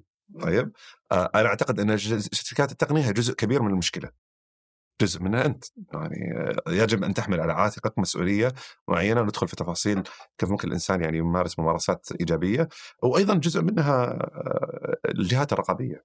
فالثلاثة ذول لازم يت... يعني الثلاثة تكون موجودة. أنا في قوانين رقابية على التدخين، وفي قوانين على شركات التدخين يعني في ممارسات من شركات التدخين، وفي أنا كوني أنا أبغى أخفف وأقلع و... صحيح. طيب آه... على أنت أي. يعني أتذكر شفت فيديو آه برضو الفوكس، فكانوا حاطين كيف أنه التصميم يؤثر في سلوكك. كانت واحدة من الحلول إنهم يعني في في الإعدادات الخاصة في الآيفون، أيوة، ظهر إنك تقدر تخلي الجهاز تشيل الألوان حقته يصير أبيض أسود. أيوة. جربتها كم يوم، يعني كئيبة والله. يعني صحيح إنه بيخلي الجوال كئيب هذه الفكرة، صحيح، بس برضه أنا أبغى أشوف الألوان، يعني مش منطقي. فوش الأشياء اللي أنت تسويها تخلي الجو يعني استخدامك جيد؟ أنا يعني أنا لا أعتقد أبدا أني يعني مثال يحتذى به في موضوع هذا. أنا أعتقد أني شخص يحاول يعني حقيقة، وهذا ليس يعني فقط يعني من باب من يعني التواضع، لأن حقيقة ممارساتي لا أعتقد أنها مثالية، يعني هذا الأمر الأول. فأنا بحاول أستقي من يعني ما سمعته من الآخرين، واللي أعتقد أنه بعضه جيد. أولا في آه في بحث آه جيد آه يتكلم عن آه الإقلاع مقابل التقنين، طيب أيهما أفضل وأجدى؟ آه والدراسة تشير على أن التقنين أفضل، يعني مع وسائل التواصل الاجتماعي لن تستطيع أن تقلع. طيب آه فهي آه اقتنع وارضه لأنك أنت ستستخدمها، وخاصة إذا كنت مستخدم لها من الأول. وخلي يعني هدفك عملية التقنين ووضع الإطار العام وإيش كيفية الاستخدام، هذا الأمر الأول. الأمر الثاني في يعني كل واحد كل واحد عنده طريقة، بس في عجبني شيء يعني ذكر أن إذا استطعت أن تبتعد عن الجوال بين آه ثلاثة أسس اللي يسموها آه studying آه socializing and sleeping.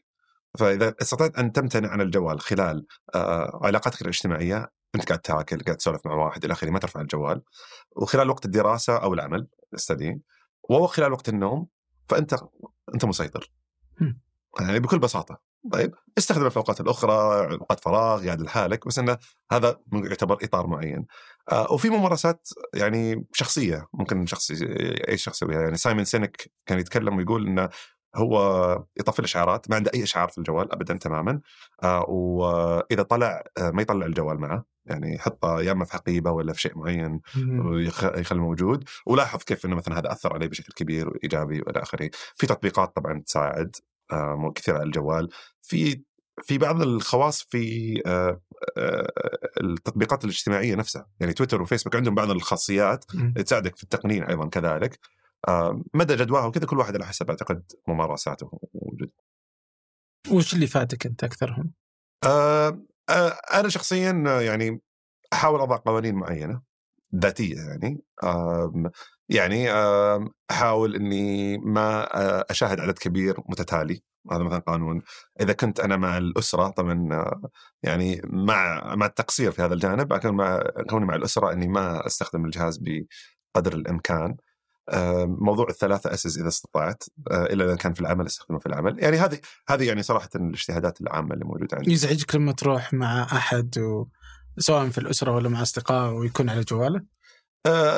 أنا يعني أثمن الع... يعني التواصل الاجتماعي بشكل كبير صراحة الفعلي، يعني فإذا كانت الجلسة طبيعتها عامة إحنا مرتاحين وكذا ممكن يعني أتقبله، لكن إذا قاعدين مثلا أنا واحد على عشاء يعني أعتقد إنه من المعيب يعني إنه يكون يرفع الشخص جواله ويستخدمها يعني بطريقة معينة. إيه لا بس يعني برضو إنك تلقى أحيانا دائما كذا اللي بس يفتح الجوال أنت على التنبيهات أحيانا وتصير والله يعني والكل إيه كنت تلقى انك تفتح الجوال وتدور تنبيه، ما جاني تنبيه بس انا بدور تنبيه. هذا هذا هذا على موضوع اللايك الدوبامين، انت قاعد تدور الشعور هذا اللي يجيك عشان يكون موجود. اظن الاحصائيه انه يستخدم الانسان الجوال، يرفع الجوال الانسان الجوال فوق ال ألفين وسبعمية مره في اليوم. واو اظن حسب ما اذكر يعني كثير. إيه يعني على حسب أربعة وعشرين ساعة. طيب فأنت تتكلم عن تقريبا مئة مرة في الساعة، يعني ها يعني مرة مر مرتين في الدقيقة ولا حاجة كذا يعني. لا ما سايج والله. بس طبعا مدى مدى دقتها ما. أوكي طيب يعني في في التصميم ال ال سميت أنت ال القاهر ممكن نسميه أو شيء. في في تصميم اللي هو التصميم الأخلاقي. إيه وهذا المفهوم بدأ ينتشر صحيح. برا صحيح. وش نقصد فيه اللي هو الإثيكال ديزاين؟ إثيكال ديزاين، إثيكال بروغرامينج. التصميم الأخلاقي هو بكل بساطة إدراج المواد الأخلاقية والدراسات الأخلاقية طيب إلى ضمن المنهج في يعني مهندسين التقنية. يعني مثلا أنا قاعد أدرس كمبيوتر ساينس، طيب أدرس علوم كمبيوتر، حاسوب أو برمجة، ففي مواد تدرج في المنهج عشان أتخرج طيب حتى أصبح مصمم أخلاقي. فمن مثال طبعا في من أكبر يعني خلينا نقول من أكبر المعضلات الأخلاقية، كان مسألة معروفة جدا في عالم الفلسفة وإلى آخره، مسألة يسموها the cart problem، مسألة العربة المتدحرجة. تعرفها يمكن أنت في المسألة إن في عربة ماشية آه وأنا أبغى أسقطها الآن على التقنية، ففي سيارة آه autonomous يعني سيارة قيادة ذاتية قاعدة تسوق، والسيارة هذه ما عندها إلا خيارين طيب، ما في إلا طريقين، آه جهة فيها خمسة أشخاص قاعد يصلحون الشارع طيب، وجهة فيها شخص قاعد يعبر طفل طيب. فالسيارة بتختار هل أدعس خمسة أشخاص قاعد يعملون في الشارع يعني موقفهم غلط واقفين في وسط الشارع قاعد يشتغلون بدون ما يوضعوا الحواجز الصحيحة والمنبهات الصحيحة، لكن أقتل خمسة أشخاص وأدعسهم، أو أني أدعس شخص واحد لكن هذا ما هو ذنبه، هذا قاعد يقطع الشارع من مكان عمر المشاة. فالجهاز سيقرر. طيب الجهاز كيف يقرر؟ على حسب البرمجة اللي عنده طيب. فمسألة دراسة الأخلاقيات هي عملية توعية المبرمج أو مصمم التقنية بتبعات تصميمه أخلاقيا، وإيش مفروض يبرمج داخل الجهاز على المجتمع، ويكون هذا الموضوع موجود. طبعا هذا بدأ ينتشر في جامعات برا بشكل كبير، وإحنا واحد من الأشياء اللي نحاول نطمح لها صراحة حتى في يعني في إثراء عن طريق مبادرة سينك والالتزام الرقمي، هي موضوع إدراج هذا في الجامعات السعودية. وحتى يعني بما أن طموح الرؤية واضح في موضوع عدد المبرمجين السعوديين، نبغى يعني نأمل أن يكون البراند أو العلامة الواضحة التجارية اللي يعرف فيها المترجم المبرمج السعودي أنه هو المبرمج الأخلاقي the ethical designer. هو the Saudi designer is the ethical designer. المبرمج السعودي هو هو المصمم الأخلاقي، لأن إحنا عندنا شيء يميزنا عن الآخرين بشكل كبير، ألا وهو أن عندنا قيم راسخة آه نجتمع حولها. آه العالم الغربي يخوض طبعا تخبط قيمي رهيب، آه ما ما أحله قبل عشرين سنة يحرمه الآن وعكس ذلك. طيب، والموضوع هذا واضح يعني، فالأرض عندهم فضفاضة. آه فالأخلاقيات عندهم تستند حقيقة على رأي بروفيسور أو دراسات حديثة أو شيء آخر. إحنا عندنا يعني آه تنزيل إلهي، منظومة متكاملة إلهية أخلاقية تساعدنا في اتخاذ القرار وفقه أولويات واضح في هذه الأمور، فيستطيع تستطيع أن يكون لنا الريادة في هذا المجال على مستوى العالم الإسلامي. فمسألة الأثيكال ديزاين أو تصميم الأخلاق أعتقد مهمة جدا، ومن أهم الأشياء أي شخص بيدخل في هذا المجال يكون واعي عليها، لأن أعتقد نقطة تميز قد تكون و وهذه أنها تكون عند الناس ومن ثم يطبقها ما يطبقها موضوع آخر يعني، ولا أن الشركات تصير يعني أي يصير لها أي بالضبط يعني. إذا إذا استطعت أنت بعدين أنك تمأسسها بحيث أن الشركات تتطلب معايير معينة أخلاقية، هذا تطور أكبر يعني بعد عرفت يعني يكون موجود يعني. وهالمنطق أنه يصير هذه معايير بقوانين. أي أمريكا الآن في في قانون ما وصل للسنت، وصل أظن إلى مرحلة الولاية، يمنع شركات التقنية الكبرى من تصميم التطبيق بطريقة مضرة للأطفال. طيب، فهذا توه أظن قبل كم أسبوع بدأ الموضوع أنه عدى المرحلة الأولى وبدأ ينتقل إلى المراحل الأخرى في القضاء الأمريكي يعني. لأن لأن شوف أنت أنت أنت مشكلة المسألة الأخلاقية ترى هي مش فقط على المستخدم، حتى على المصمم. يعني فيسبوك دفعت يا اثنين وخمسين مليون يا ثمانية وخمسين مليون دولار تعويض للأشخاص اللي في الشركة عندهم يشتغلون في فيسبوك، طيب، اللي يسألتهم تقنين المحتوى بسبب الضرر النفسي اللي جاهم. طيب، ف... فأنت لما تتكلم عن موضوع يعني جعل الموضوع أخلاقي وما مش فقط المستخدم، حتى المصمم. تخيل أن أنت في عدد كبير، يمكن شفت أنت دوكيومنتري أو الفيلم وثائقي حق السوشيال ديلاما، جزء كبير من اللي قاعد يتكلمون ترى كانوا موظفين سابقين في شركات تقنية. هو ما استوعب أن أنا لما سويت اللايك باتن أو زر الإعجاب، طيب، أن تبعاته أنه بيصير كذا. فهو ما كان عنده هذه أنا بسميها لنز أو العدسة الأخلاقية في التصميم. هو كان عنده هدف معين وقاعد يصمم له، وكل ما يزيد عدد المستخدمين هو متحمس.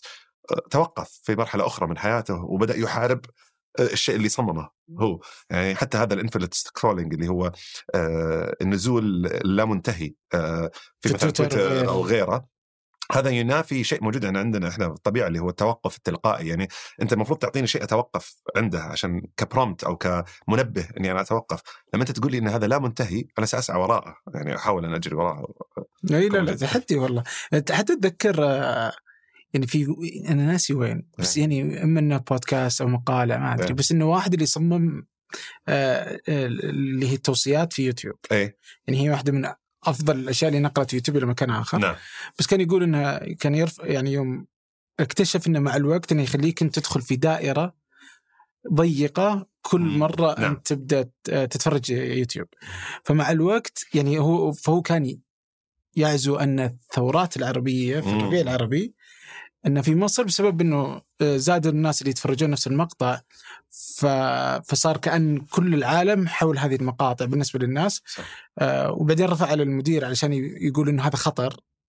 مع الوقت فصلوه يعني. نعم. فهم قالوا له خذ إجازة. أظن يسموها الآن بابل سيندروم، إن إن أنت في فقاعة، طيب، ووسائل التواصل الاجتماعي تحاول مش لأنهم يبغون ترى، ومش لأنهم يبغون، بس إن أنت أنت تحب كورة، طيب، فوش بطلع لك كورة، طيب، وتحب الهلال بطلع لك مقاطع الهلال. صارت يعني أنا بعزز للأشياء اللي أنت تشاهدها وتستهلكها. فإذا أفرض مثال أن أنت تعتقد أن التطعيم، طيب، أو الفاكسينيشن اللقاح، طيب، اعتقادك، طيب، ضغط مرة واحدة أنه هو مضر، فكان في خبر كاذب أنه هو من جد مضر، ستشاهد عشرات وآلاف من المقاطع اللي تعزز هذه الفكرة. بعضهم يدعي أنه دكتور وإلى آخره وإلى آخره، فيتكون عندك فكر مغلوط ممكن يكون عن هذه المسألة. طبعا الواحد ممكن يقول طب ليش ما يدخلون يعني ليش ما شركات التقنيه تجي وتدخل الفكر الاخر، يحط لك فيديو كذا وفيديو كذا عشان تتقرر انت تتفرج انت ما راح تتفرج انت ما راح تتفرج. فانا بالنسبه لي هو ذكاء صناعي قاعد يعني هو شافك انك كملت الفيديو نعم. بالكامل في هذه الفكره صحيح. طب شركه يعطيك فكره نفسها نفسها فتكمل اي نعم. فهو يبغاك تقعد اطول فتره ممكن بغض النظر عن شو المحتوى ما يفرق معه صحيح. إيه لا لا يعني يعني عواقبها اللي المصمم ما يدري منها. أنا متخوف جدا والله. أنا أنا يعني ما أحب ال يعني exaggeration أو التضخيم للشيء، لكن أنا متخوف جدا من المجهول يعني اللي قادم. أتكلم عن مجتمع يعني جيل، أنا أتكلم عن الجيل الذي طبعا إحنا علينا إحنا بس أتكلم الجيل آه من الأطفال آه يتربى تماما على جهاز التواصل الاجتماعي تماما تماما يعني من المهدي إلى اللحد هو متصل. طيب ما صار في تاريخ البشرية أن أن الإنسان يعرض نفسه آه إلى العالم كله. يعني أنا لما أريد الإعجاب أسعى وراء الإعجاب وراء من أبوي وأمي أنا طفل. طيب إذا أبوي وأمي مبسوطين أنا أحس إني طيب ماذا لو أبوي وأمي مقدمين لي هذا الشيء لكن أنا ما عندي فولورز. طيب وكل آه الضغوط النفسية اللي قاعد تصير على الأطفال، نسبة الانتحار في في رسم بياني للحظة اليوم أو السنة اللي دخلت فيها وسائل التواصل الاجتماعي أجهزة الجوال. طيب ما أذكر والله سنة. وبعدين حطوا عليها رسم بياني من السي دي سي اللي هي سنتر فور ديزيز كنترول، مركز التحكم بالأمراض في أمريكا. طيب الحكومي. طيب حطوا نسبة الانتحار. في تطابق توافق كبير جدا بين ازدياد نسبة الانتحار واللحظة اللي دخلت فيها وسائل التواصل الاجتماعي واستهلاكها عند المراهقين. طيب فأنت تتكلم عن ضغوط رهيبة. دراستنا احنا تشير الى ان تقريبا مو تقريبا اكثر من ثلث اكثر من ثلث الآباء في العالم يقول انا اذا ما اعرف ايش اسوي بولدي اعطيته ايباد. طيب تخيل أنت يعني أنا أنا بدل ما أعطيه لمربية، بدل ما أنا أروح ألعب معاه سابقا، أنا أضطر أعطيه لعبة معينة هو وضع دام التقنية. ونسبة اللي حسب ما أذكر نسبة اللي قالوا إنه بدون رقابة أربعين بالمئة، يعني ما في أي رقابة، ما في حتى التطبيق اللي هو الأطفال يعني يدخل يوتيوب يدخل يوتيوب حقي أنا وأنت نفسه يشوف إيش قاعد يصير في الجيل الله أعلم. يعني أنا أتكلم عن فأنا متخوف جدا لأن مثل ما ذكرت لك عندنا سيارة تمشي بدون بريكات يعني بدون هذا. فضرورة التحرك بشكل سريع، ضرورة نشر الوعي والثقافة مهم. طيب إذا كان الموضوع بالسوء فكون أخذنا هذا، وإذا ما كان بهذا السوء فهو بما لا شك فيه فيه سوء. يعني يمكن ما يكون هذا لهذه الدرجة لكن بما لا شك فيه إنه فيه سوء. وعشان كذا قاعد نجد تحركات كبيرة ترى من المستوى العالمي. يعني الصين الصين يعني من أكثر الدول اللي خلينا نقول حازمة في هذا الموضوع. عندهم تطبيق يشبه بالتيك توك، يعني عندهم تيك توك بس عندهم تطبيق مستخدم من فئات عمرية معينة اسمه دوونو ولا حاجة زي كذا، ممنوع يستخدم في في في حد أربعين دقيقة فقط أوه. من الحكومة. طيب الألعاب في الصين إذا تبي تلعب ألعاب إذا إذا كنت أظن تحت سن ثلاثة عشر يمنع استخدام، ممنوع انك تلعب العاب الكترونيه ايام الاسبوع من الدوله. يو ار باند، يعني ممنوع. طيب واذا تبي تلعب في الويكند تدخل زي رقم الاحوال يعني ويطلع لك ثلاث ساعات ولا حاجه معينه.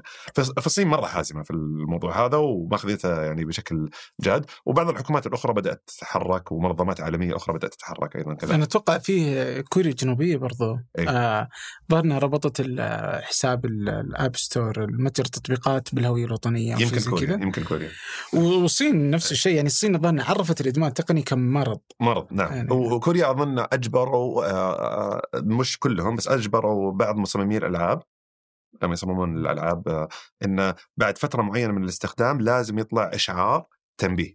يعني أنت قاعد تلعب كول أوف ديوتي ولا قاعد تلعب فورزا ولا قاعد تلعب أي لعبة فيفا، يطلع لك إشعار مثلا بعد ثلاث ساعات ولا أربع ساعات مجبرة الشركة طلع لك الإشعار ترى أنت استخدمت فترة طويلة منوقف الحين روح تحرك شوي وارجع. يعني عرفت م. فهذا قرار حكومي يعني موجود. وما أدري إذا هي كوريا ولا الصين أو كوريا الجنوبية والصين أو كلتاهما اللي ظهر بعد ساعة معينة في الليل يتوقف على الألعاب كلها تطفى ما تشتغل. فهذا وعي. طبعا عندهم مشكله هناك في يعني في اليابان وكذا، عندهم مشاكل مستفحله يعني، في في عمليه موت قاعده تصير من عمليه الادمان على الالعاب يعني. اي من اللي يقعد مثلا عشرين ساعة ما يقطع سبعة عشر ساعة اي يعني عرفت، ويلاقونه في البيسمنت متوفي والى اخره. فهم المشكله عندهم اقدم في الالعاب من من عندنا، مستفحله يعني. هل هل اقدر اقول لما اني العب هي نفسها لما قدر شبكات التواصل الاجتماعي خصوصا حتى على الأطفال يعني؟ هل يلعب خمس ساعات؟ ما عندي دراسات صراحة. ولا قدر تيك توك خمس ساعات؟ ما ما أعرف صراحة، ما عندي جواب. لكن اللي نعرفه إن الجيميفيكيشن عملية جعل الأشياء أكثر، خلنا نقول كأنها لعبة. طيب تقنية شيء مستخدم كثير من وسائل التواصل الاجتماعي، فمسألة إنه جمع لايكس، جمع إشعارات، مسألة إنه يجيك فيريفيكيشن. طيب هذا كله إيش؟ هذه أشياء موجودة ترى كانت في الألعاب أول، إن أنت توصل لمستوى معين وتنتقل للمستوى اللي أعلى منه وإلى آخره. فهذا كله من يعني أساليب جيميفيكيشن موجودة تستخدم. بس أحيانا اللعبة تكون يعني, يعني تحرك مهارات عقلية معينة تخليك يعني في هذا عكس التيك توك، فتجي في بالي كذا أنا. في, في دراسات تشير إلى كثيرة طبعا، تشير إلى فائدة الألعاب الإلكترونية، فوائدها وكيف أنها تنمي وإلى آخره. وأعتقد ما نحتاج دراسات عشان نعرف أن وسائل التواصل الاجتماعي أيضا لها فائدة يعني، لها فائدة رهيبة يعني جدا. فأرجع وأقول اللي بيخليها أبيض وأسود ما أعتقد أنها يعني غير منصف. لكن المو... المشكلة إن لما تعتقد أن كله أبيض يعني، إذا إحنا ما ما نبغى نقبل أن كله أسود، على الأقل ترى ما هو كله حسن يعني. كم شخص واعي بأضرار استخدامها؟ إحنا يعني الشابات والشباب اللي قاعد يستخدمون إنستغرام وفيسبوك وتويتر وإلى آخره، وقاعد يصورون كل لحظة من حياتهم وينزلونها و... وبوستات على كل شيء وتعليق. ما مقدار وعيك بحقيقة ما تقوم به وتبعاته عليك الآن ولاحقا وعلى صحتك واستهلاكك لها؟ هذا هذا أنا يعني أعتقد هنا الوقفة يعني الحقيقية. طيب آه يعني أجزم أنك سمعت هذه الجملة اللي هي فكرة أن أطفال اليوم أذكى من السابق. إيه إيه. وما في شك أنه إذا بعزوا شيء لهذا الاتفاق بين الناس هو أنه شبكة وصولهم وتواجدهم على شبكات التواصل الاجتماعي والإنترنت. قد يكون، بس إيش إيش معيار الذكاء؟ يمكن قدرته التحليلية أعلى، يمكن معلوماته أفضل، لكن في في مؤشرات أخرى كثيرة تتدهور. طيب مثال، أولا تكلمنا عن موضوع اللغة. طيب فهذا الآن مثبت أن فيه تدهور في اللغة. بروفيسور يعني عدد من الدكاترة في الجامعات الأمريكية يشيروا إلى سوء يعني الكتابة اللي من طلابهم من الجيل الجديد. آه ال آه الأمر الآخر آه ازدياد الانغلاق، الانتروفيرت، ازدياده بشكل كبير. الانطواء. الانطواء نعم، ازدياده بشكل كبير، وانخفاض في عدد الأصدقاء. طيب فيعني مثلا إذا المعدل الشخص يكون عنده في سن معين كذا، فنسبة الأصدقاء أو عدد الأصدقاء انخفض بشكل كبير. آه ويمكن إحنا سألنا سؤال مثير للاهتمام جدا يعني، كان آه وانتشر عالميا. مسألة آه سألنا آه المجتمع الدولي كله يعني ثلاثين دولة، آه أيهما تفضل أن تخسر، جوالك ولا صديقك؟ طيب آه ف واحد وخمسين بالمئة يقولك أفضل أخسر صديقي ولا أخسر جوال. أي فأنا بالنسبة لي جوالي هو حياتي. طيب أنا أنا صديقي أقدر أجيب واحد ثاني، طيب بس معلوماتي اللي في جوالي أنا ما أقدر أخ... ما... ما أقدر أضيعها. طيب آه ف آه المسألة انتقلت إلى مسألة الجوال أصبح جزء من كياني. طيب يعني أنا هو جزء مني وليس أداة استخدمها. وهذا هو التعريف أرجع اللي أقوله من أول، نريد أن نتحكم فيها ولا تتحكم فينا. أنا معلوم طبعا المجتمع الجيل. طيب يعني أولا يعني يمكن رسالة مهمة، لا يشعر الإنسان بالإحباط من الكلام اللي يسمعه. أنا أنا متصالح مع أني أنا مقصر يعني. طيب لكن إنه أيضا لا لا يكون بليد يعني في هذا الأمر. ف نرجع ونقول إيوه ف... بس إيوه وين تقصيرك؟ أنا كنت بقول بمشي معاك لو أنك قلت أنا متصالح مع أني أستخدم الإنترنت. إيه بس ليش تحس إنك مقصر؟ لا لا لا في ممارسات أنا أقوم فيها أنا مو راضي عنها يعني. أنا مثلا ما ودي إذا أنا جالس مع الوالدة طيب أرفع الجوال يعني، من جد أحاول إني ما أسوي، تصير أحيانا عرفت. هذه أنا ما أعتبر نفسي إني مقصر فيها مثلا من هذا الجانب يعني. فا إيه فنرجع نقول إيه لل نرجع نقول تبعات على الجيل الجديد.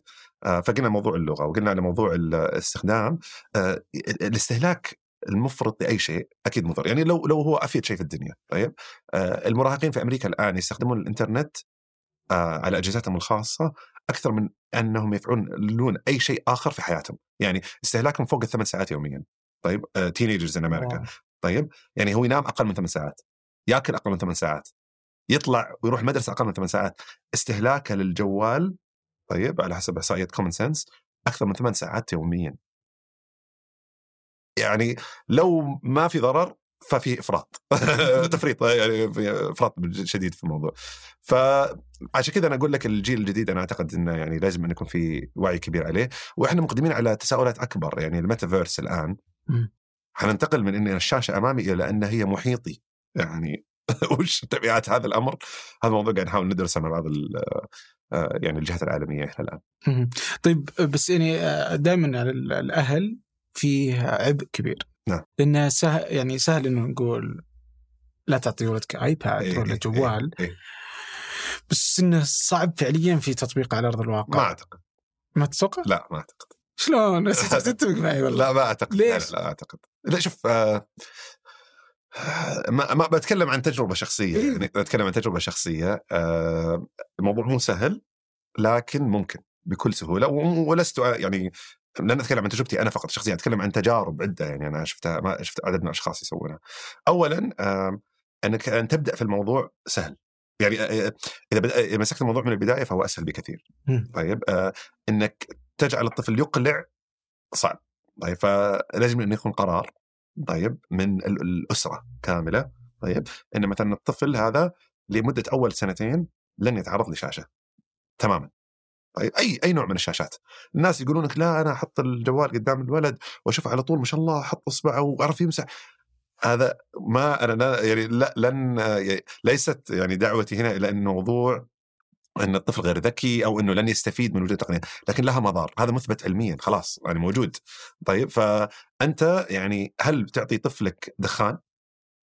طيب ما راح تعطي دخان. أنا أعرف أن التقنية تؤثر، يعني الشاشة بالذات تؤثر في الطفل ولها ضرر صحي. طيب فأنا لن أعطيه البدائل. يا أخي طول عمرنا كنا نتربى بدون جوال يعني يعني ترى المسألة حديثة، ما صار لها عشر سنوات. فقبل عشر سنوات كيف كنا؟ يصيح الطفل تشتري له لعبات، تسولف معه، تكلم معه، ترابط اجتماعي، عاطفة إلى آخره. فأعتقد هذا الأمر الأول. الأمر الثاني هو مسألة التدرج، أنت ما تبغاه ينمو ويكبر منعزل عن مجتمع، متصل عن زملاء وأصدقاء إلى آخره. فكيف أنت تستطيع أنك تضع قوانين واستخدام واعي؟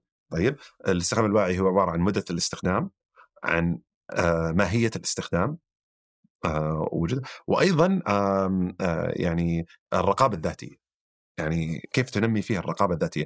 طبعا على حسب تطور الدماغ عند الطفل، الدراسة تشير أن هذا الشيء ما يطلع من السنين المبكرة، يعني ما تقدر تخوض هذا الحديث مع الطفل وتبدأ تتوقعه منه إلا على السنين يتع... يتعدى سنين معينة يعني. فأنت على مدى سنتين ثلاث سنوات تبغى تبدأ تدخل عشر دقائق، ربع ساعة، خمس دقائق إلى آخره، يبدأ يتعود على شاشة، ظهورها إلى آخره. ممكن خمس سنوات انتقلت إلى نصف ساعة، يشاهد محتوى معين، يعلمه لغة معينة ولا شيء إلى آخره. ممكن يعني أمثلها بمثال عشان أقرب الموضوع. يعني من الأشياء من, من ال الاستنتاجات أو التحليلات اللي تقوم بدراستها على موضوع ليش تأخر اللغة مثلا والنطق ناتج عن موضوع مشاهدة الشاشة. لأن الإنسان كيف يتعلم الحديث؟ الطفل يسمع أبوه ويسمع أمه يتكلمون، فيشوف محادثة من طرف ومحادثة من طرف آخر، وبعدين هو يبدأ يطلع أصوات ويشوفون يشوف هو تفاعل بين الأب والأم معه، فيبدأ يطلع صوت به ومه وإلى آخره، ويكتشف أن هذه لغة تحادث وينمي منها ويحاول أن يخرج نفس الأصوات اللي موجودة عند آه لا طبعا هذا يعني شرح غير علمي بس بسيط. مشكلة الشاشة أنها هي تغذية من طرف واحد. طيب فأنا أشاهد آه كرتون معين، فالطفل قاعد يتعلم الأبجدية من كرتون ألف باء تاء جيم إلى آخره، تاء جيم آه بس هو مو قاعد يتفاعل، فهو قاعد يأخذ معلومات، قاعد يشوف أشياء متحركة إلى آخره، بس هو مو قاعد ينمي جانب النطق. فهذا أحد التحليلات اللي موجودة على الموضوع. سرعة الشاشة، يعني المهم جدا المادة اللي قاعد يشاهدها إيش سرعة الفريمز اللي موجودة فيها، عشان هي اللي تؤثر في عملية تحليله وإدراكه وتركيزه لاحقا وإلى آخره. يمكن انتشر فيديو مؤخرا آخر أسبوع مرة حق طفلين جالسين على الأرض، انتشر بشكل كبير، يعني واحد عنده آيباد والثاني بيلعب، وكان يبين يعلق يعني التعليق على الفيديو إنه كيف إن الطفل اللي متعود يستخدم الآيباد ما هو قادر يركز على أي شيء، يعني ينتقل من هنا إلى هنا إلى هناك إلى هناك إلى هناك، عنده نوع من التشتت. طيب الطفل اللي مو متعود يستخدم تقنية لأنه مو متعود يشوف أشياء سريعة ومتسرعة، ممكن تقعد ربع ساعة نص ساعة مع ورقة كلينكسها يقعد يلعب فيها ويحركها يعني كم موجود. بس يجي التحدي هنا، هل هذا اللي جالس على ورقة كلينكس أفضل؟ أفضل؟ أنا أقول لك من جانب صحي أكيد أفضل، يعني هذا مثبت علميا، من جانب صحي أكيد أفضل. الآن تقول لي هل هذا بيكون أذكى؟ أقول لك يعني أنا خلنا نأخذ مسألة أخرى، مسألة اللغة العربية. طيب مثلا إدراج الأولاد مثلا في مثلا مدارس عالمية، طيب نفس الحجة دائما تطرح، التعليم هناك أفضل فأنا حدخل أدخل في مدرسة عالمية أو دولية عشان يدخل فيها. أنا اللي أقوله إن الخسارة الناتجة عن فقدان اللغة، إذا كان طبعا ما يعني ما أتقن اللغة العربية، طيب خسارته للغة العربية وخسارته للإرث والثقافة والهوية المرتبطة بها تماما، مقابل إنه يكون يعني more scientific أكثر يعني متطور علميا، فهي معادلة خاسرة في رأيي تماما. طيب لأن التطور التقني والعلمي اللي ممكن يحققه طفل عمره خمس سنوات أو ست سنوات يمكن تداركه بشكل يعني سريع، طيب مع طفل نبيه لا لا يتقن هذا الشيء. يعني أنا أقصد إذا كان عندي طفل ونميت فيه الفكر والقيم والهوية بشكل صحيح، طيب لكن ما يعرف يستخدم أحدث أساليب البرمجة، سيستطيع أن يعني يغلق يغلق هذا هذه الفجوة بشكل سريع جدا لاحقا. طيب ما أتكلم لاحقا بعيد، بس أنا أتكلم أسسه صح، خليه يتأسس صح، بعدين نعرضه على الأشياء الأخرى. طيب خليه موجود، لكن المقابل النظرية المقابلة غير غير ممكنة أعتقد، أو صعبة جدا إنه يكون متطور علميا بعدين أقنعه تعال تعلم عن التاريخ والثقافة والهوية وإزرع القيم وإزرع الفكر اللي هو في مدرسة عالمية ما أخذها، لأنه هو أخذ فكر غربي أو أخذ آآ آآ أيديولوجية معينة أو أخذ إلى آخره، فهذا صعب. فهو مسألة مرة أخرى أن إيش الأولويات. أولويتي ابني يعني أريد أن أفخر به أنه يتكلم باللغة الإنجليزية بطلاقة، طيب ويستطيع أن يبرمج روبوت وعمره ست سنوات، ولا أقول أنا ما عندي مانع أنتظر لما عمره تسع سنوات ولا ثمان سنوات ويتقن هذه الأشياء، لكن سأنمي فيه أشياء قد يعني هي أساسه اللي ت... اللي حقيقة هي تميزه طيب عن آخر، لأنه ممكن يكون عالم زي أي عالم، لكن يكون عالم ذو قيم وهوية وفكر معين من منطقة معينة و... وديانة معينة وإلى آخره، فهذا هو اللي أعتقد أنه ممكن يكون مميزه. لا تحدي والله، يعني الأطفال اليوم أحسهم يعيشون تجربة مختلفة تماما. يعني جزء من آه ليش إني أحس إنه صعب برضو ضبط الأطفال، نعم. يعني في ستين حاجة صدق، لأنه ممكن الأهل ما يعرفون التقنية ترى، نعم. بالشكل اللي يمكنهم إنه أقدر صح. أسوي آه الآي كلاود حق طفلي يكون حق تشايلد، وأنا أسوي عليه التحكم الأبوي وجس واحد ميبنى. اثنين إنه يكون هو ردي واحد من الناس اللي الأجهزة تتحكم فيها، صحيح. يعني هو عرضة لأنه يكون هذه، نعم. ثلاثة الأقران جدا، الضغط من الأقران مش طبيعي، عادل عادل ف... بس عشناها في الجوال. يعني ما أدري أنت، يعني أنا في الثانوي أنا في الثانوي دخل الجوال، فصار في ضغط إن أبي جوال يعني على الوالد، يعني بقول أبي أبي جوال، فالوالد يعني كان واضح جدا يعني في طريقته إن أنا الهدف من الجوال الاتصال، أنا بطلع لكم جوال أنتم كأخوان، اللي بيطلع منكم يستخدمه، بس ما عندك جوال خاص يعني تستخدمه. فأعتقد موضوع يعني التربية ب بوعي وما ما سوي لها outsourcing، يعني ما من إذا إذا خلينا التربية في يد يا أما العاملة أو في يد التقنية، فأنت يعني قاعد خليك يعني حظ ونصيب الولد هذا شلون يطلع. آه لكن أنت دورك لازم يكون فعال خاصة في السنين الأولى، يعني لأن تسعين بالمئة من يعني ذهن الطفل ودماغه يتشكل في السنين الخمس الأولى. آه هذا الاتزان الرقمي، في اتزان ثاني، في اتزان بين الحياة آه والوظيفة. إيه أيه. كيف هذا معك؟ لا الحمد لله أعتقد إنه يعني طيب. آه طبعا بتسأل بعض المقربين لي من الأسرة بيقول لك لا عبد الله اشتغل كثير يعني بس آه آه شوف طبعا مسألة الاتزان ترجع يعني مسألة مهمة يعني أيضا مرة أخرى عندنا في الدين، مسألة الوسطية ومسألة آه إنه ما يكون في لا إفراط ولا تفريط في الأمور. فأنا حريص إن آه يعني أنا محظوظ أعتقد جدا، أولا إن آه وظيفتي آه رسالتي، جزء من رسالتي جدا يعني آه يعني آه يعني آه أحمد الله سبحانه وتعالى بشكل كبير عليه، آه أني أنا أولا أحب وظيفتي بشكل كبير، وبآخر آه شكل آخر آه أعتقد أنها تقدم الرسالة أو أحد الرسائل الكبرى اللي أنا أريد أن, أن تكون لي، آه لأن نظرتي للأمر أن أنا أنا مكنت آه من آه مؤسسة معينة، منصب معين، أو يعني أيا كان، آه وهذا التمكين آه كبير ومسؤولية ضخمة جدا، آه وأنا علي أن أتواضع آه أمام هذه المسؤولية، ويجب علي أن أعطيها حقها، هذا أهم شيء. آه وعندما يأتي يعني وقت المساءلة لاحقا آه أنه يكون عندي إجابة في سعي للأمر هذا. فعندما أنظر الوظيفة بهذا الجانب آه فأعتقد أن في اتزان، لأن أنا أي ساعات إضافية أضعها في العمل، آه أي جهد إضافي، أي مشاريع أطلقها، أي إلى آخره، هي في النهاية آه باتفاق حتى يعني مع الأسرة وإلى آخره، أن نحاول أن نحقق أثر معين أعزو أن الله سبحانه يجعل فيه بركة في لي وأسرتي وأولادي وإلى آخره. آه وبإلى جانب ذلك طبعا في الأمور الدنيوية اللي أنا مهتم فيها، يعني أنا أنا أعشق كرة القدم بشكل كبير جدا، فعندي آه يعني أمارس الرياضة بشكل جيد، أتابع الرياضة، آه أحب الاطلاع إلى آخره وغير من الأمور، ففي اتزان جيد آه آه الحمد لله مستطيع أني أنا أحققها يعني. آه وأعرف أن هذا الشيء مش سهل على الكل، يعني في كثير من الناس هذه الجوانب مش متاحة لهم، يعني أنا لا أعتقد أنه هذا يعني بسبب يعني شيء كويس أنا سويته، يعني إنما هو يعني توفيق من الله سبحانه وتعالى على الظروف اللي محيطة فيني.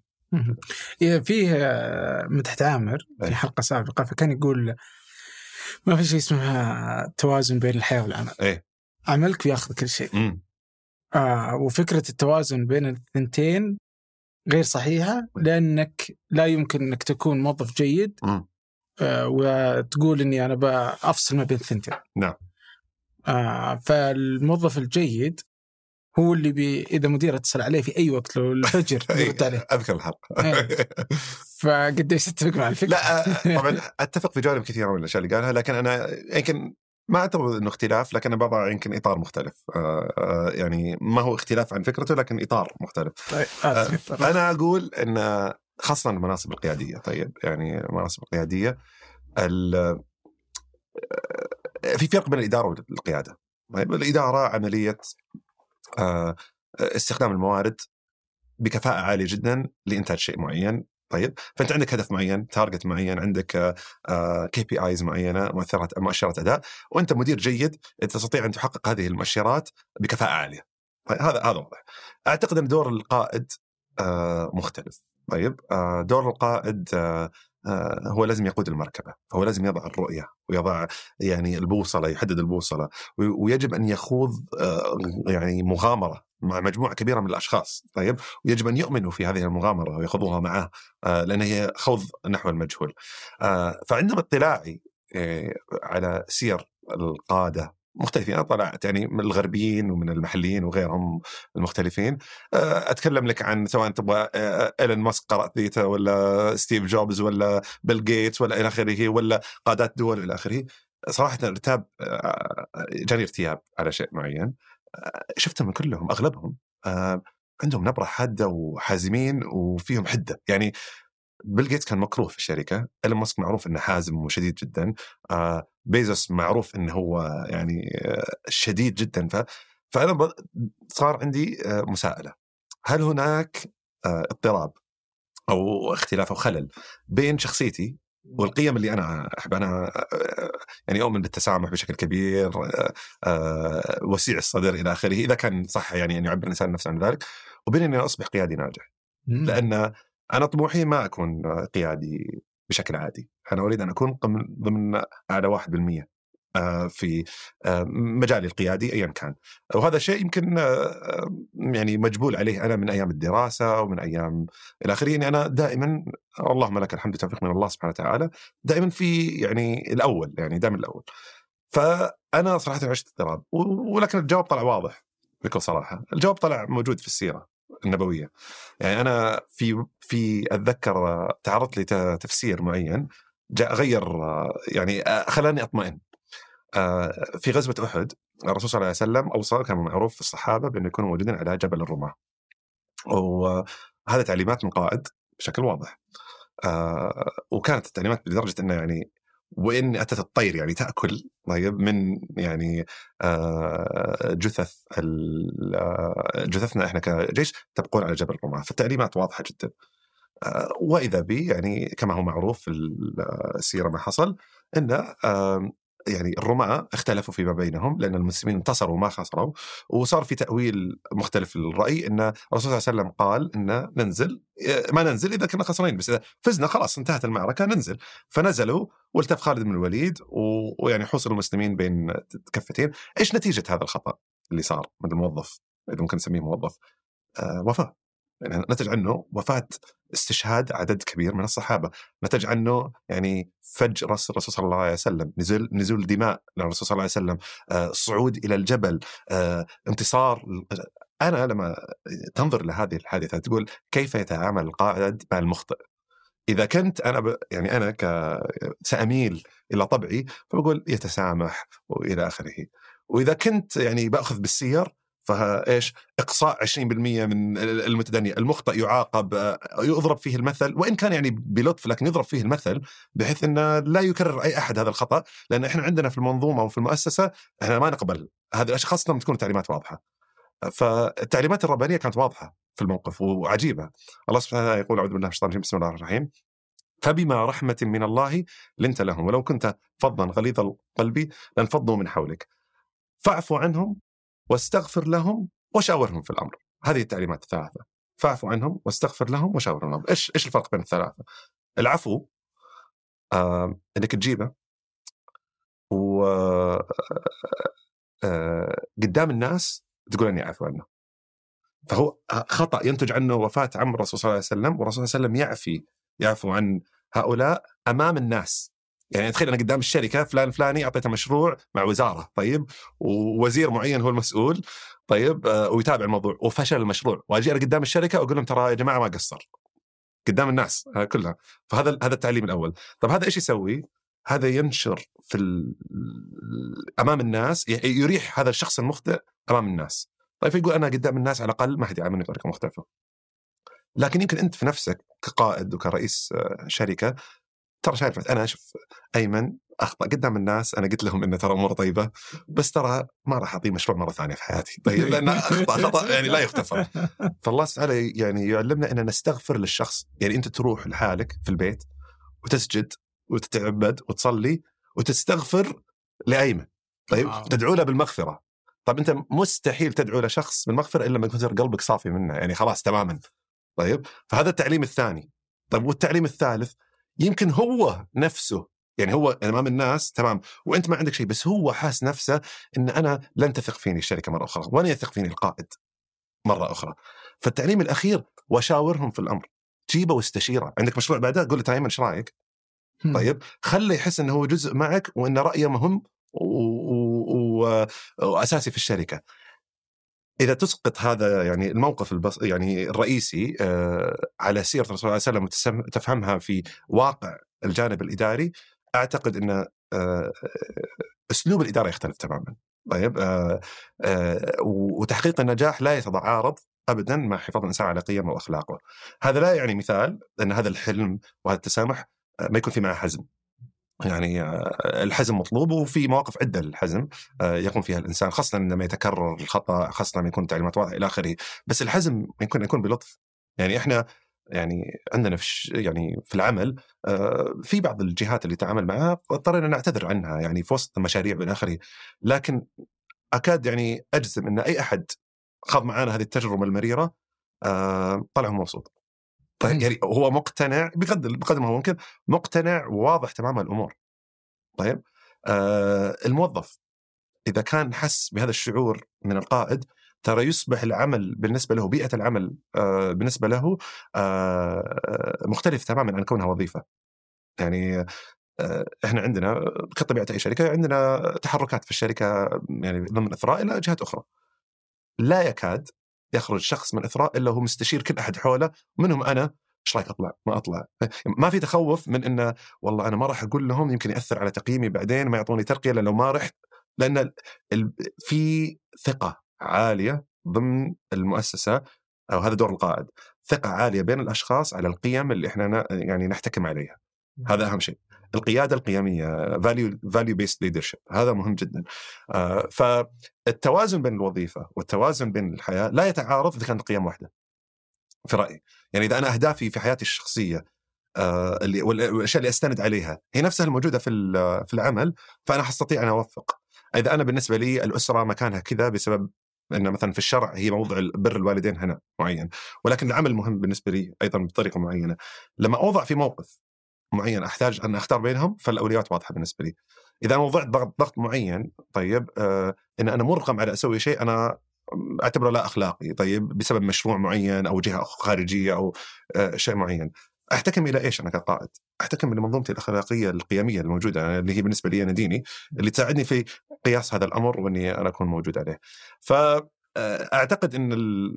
يعني القيادة القيمية شيء يمكن مع تسارع الدنيا إحنا نفتقده، آه ويصير الإنسان يجري يسموه الرات ريس، يركض وراء شيء هو ما يعرف وشو. طيب كبرت ثمانية وصارت عشر شركات وصارت مئة شركة وصار مليون محتوى، وبعدين يعني إيش إيش الغرض منه؟ الأهم إيش رسالة المنشأة المنشأة ورسالتي أنا في المنشأة. يعني في اختلاف إيش رسالة المنشأة وإيش رسالتي أنا في المنشأة. يعني أنا يمكن عبد الله الراشد له تأثير على مؤسسة معينة، والمؤسسة هذه لها تأثير على المجتمع، وكلاهما مهم في عملية الموازنة ومراحل. طيب من يحدد القيم، أنا ولا المنظومة؟ لا أنا كقائد طبعا. لا لا أعتقد كقائد دورك أن أنت تحدد القيم. كموظف المنظومة قاعد تحدد لك قيمك. يعني الم... الم... يسموها يعني working culture أو بيئة العمل، آه، ثقافة بيئة العمل. ثقافة بيئة العمل آه، يا ما تلتقم يا ما تنبذ آه، الشخص المتوافق معها. طيب يعني مثلا أنا أعتقد، خلينا نقول بشكل مثالي، شخص هدفه منه الترقية الوظيفية والحصول على أكبر أبلغ مبلغ مادي، أنا أعتقد أن هذا هدف مشروع له. طيب لكن إذا بيشتغل عندنا في إثراء، طيب ما أعتقد أنه بيكمل، لأن كل أحد حوله ما هو هذا هدفه. طيب لا في اتخاذ القرار، يعني اللي هو قد يعتبره نجاح ويجي يفخر فيه أمام يعني رئيس أو إلى آخره، الرئيس بيقول له طب الله يوفقك في هالجانب، بس الجانب اللي أنا همتني يعني مثلا أنت حقق نجاح في المشروع لكن خسرنا الشركة اللي إحنا كنا نتعامل معها، أنا يهمني شراكاتي مع الشركات، أنا مش هدفي تحقيق النتيجة بأي ثمن. طيب أنا تهمني الخطوات how we get there اللي نصل فيها إلى هذا الشيء. هذا معيار مهم في عملية تقييم الأفراد، طيب موجود عندنا. فلهذا أقصد إن إذا كنت موظف أنت الشركة، خاصة إذا كانت كبيرة، يعني هي بتحدد قيمك وأنت قد تستطيع أن تؤثر فيها بشكل معين، لكن كقائد أنت اللي أنت أنت اللي تحددها، يعني بعدة أمور. مثلا مثلا خلينا ناخذ شيء بسيط، هذا يتكرر كثير من الناس يتكلمون عن رؤسائهم يتكلمون عن هالموضوع، آه التعامل مع الطلبات. طيب يعني القادة أنا أعتبرهم ممكن نسميهم نوعين، طيب مظلة ومكبر. طيب أوكي، آه القائد المكبر يجيه مثلا طلب معين، طيب أنا رئيس إثراء وجاني طلب معين أن نسوي شيء معين، طيب آه قالوا لي نبغى تقرير معين نحتاجه يوم الأحد، يعني بعد خمسة أيام. طيب أنا أروح عند الفريق وش أقول لهم؟ أحتاجه يوم الأربعاء، التقرير يوم الأربعاء. هذا مكبر، هذا شخص أي شيء يجي من فوق طيب يضخمه ويسوي بريشر وضغط، وهذا على اللي تحته وهو غير مشروع. طيب آه فلان فلان يكلم وقال يبي هذا الشيء، يبي الحين الحين. طيب الله أكبر، يعني طيب هذا مكبر. وفي الشخص المظلة، الدنيا قايمة قاعدة فوق، طيب تماما، يعني تو طالع من اتصال وكان الاتصال سيء جدا، طيب ويعني آه تعرضوا فيه إلى أنه هو غير كفؤ وإلى آخره، ويروح الفريق حقه ويقعد معاهم، ها إيش رأيكم شلون نسوي في الموضوع، ويعطيهم بيئة آمنة يحميهم من هذا الشيء. آه مرة أخرى أنت كقائد قاعد تخلق البيئة والقيم اللي قاعد تسميها. إذا تكبر وتخلي كل شيء ملح وأرجد، أنت قاعد تخلق بيئة عمل معينة ما هي يعني أنت أنت اخترتها، وإذا كنت مظلة فأنت تخلق بيئة عمل مختلفة. يعني يعني, يعني مرة ثانية أحس الناس يعني الكلام رائع. لا والله س... بس يعني مدى مد... أزعم إني أطبقه، أنا أزعم إني أطبقه. أوكي. ويعني يمكن أكبر شهادة على الموضوع يعني اللي يسأل اللي يشتغلون في إثراء، يعني ممكن أوكي. يشوف إيه. إيه بس مثلا الآن إذا واحد إذا واحد غلط في مشروع، لنفرض إثراء، نعم إثراء يعني مشاريع كثيرة، بس نعم. لنفرض إنه ويكثر مشاريع، نعم. لنفرض إنه استضافة قمة القدس، قمة القدس يعني زعماء العرب كلهم جوا عندكم، نعم. صح؟ نعم. ف وواحد يجي يغلط خطأ كبير يعني. نعم. تجي تقول أنت خلاص يلا ما في مشكلة أنت صح.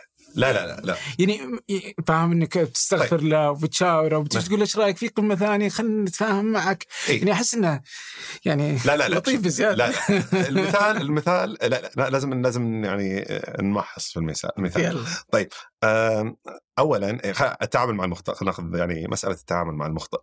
التعامل مع المخطئ يعني في عدة أمور. أول شيء أنت لازم أنت كقائد تتحمل مسؤوليتها.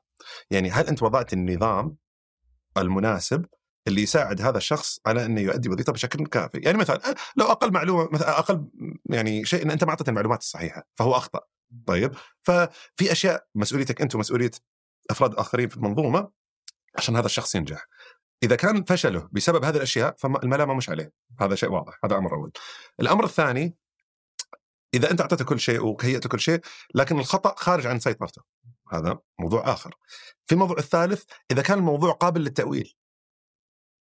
يعني أنا أحياناً يكون عندي مشروع, أنا أقول أفرض مثلاً رحت عند واحد قلت له سوي لي فيديو ثلاث دقائق أبغى أتكلم فيه عن حلقتي مع ثمانية مع عبد الرحمن وسواليها, راح سواليها أنيميشن.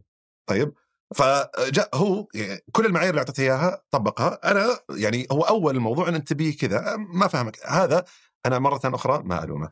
إذا كان كل شيء واضح و... وإلى آخره. نجي على تفاصيل تفاصيل هل هو آه طبعا من من الاشياء اللي وضعها انت كمؤسسه ان تشيك انز او نقاط تاكيد على سير المشروع طوال الوقت. هل هو فاجأني في شيء ولا انه كان واضح معي؟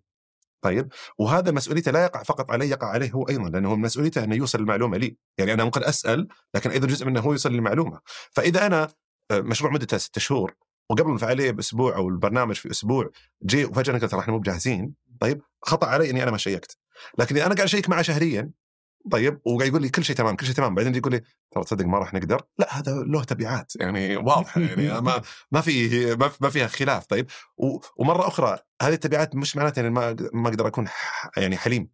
اقدر اكون حليم لكن منصف في الموضوع. اعطني وش التبعات اللي ممكن تصير هنا. اي شيء ممكن آه آه انت يعني أنا يعني صارت عندنا يعني سبق ان بعض الزملاء كانوا آه متميزين في جانب معين لكن المهام الموكله لهم تحتاج مهارات أخرى. يحتاج مهارات مثلا آه إدارية. طيب اجلس مع الموظف سولف معه عن تقييمه آه أعطيه ترقية سوي لي دراسة مالية على الموضوع ما هو جيد فيها. بعد سنة وشوي تسمع كنت لا أسمع واحد اثنين ثلاثة أربعة خمسة. طيب تكرر الموضوع وأنا وياك اتفقنا إنه عندك فترة تصحيح فترة تصحيح فترة خلاص يعني أنت لن تمعزلك لك عن هذا الدور.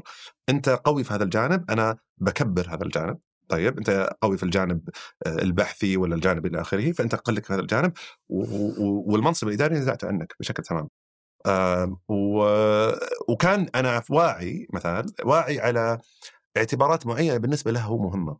يعني لما أعزل شخص يعني هذا قرار ما هو سهل فيه وقع نفسي كبير على الشخص يعني وطبعا الشيطان شاطر فيلعب في المظنات بشكل كبير.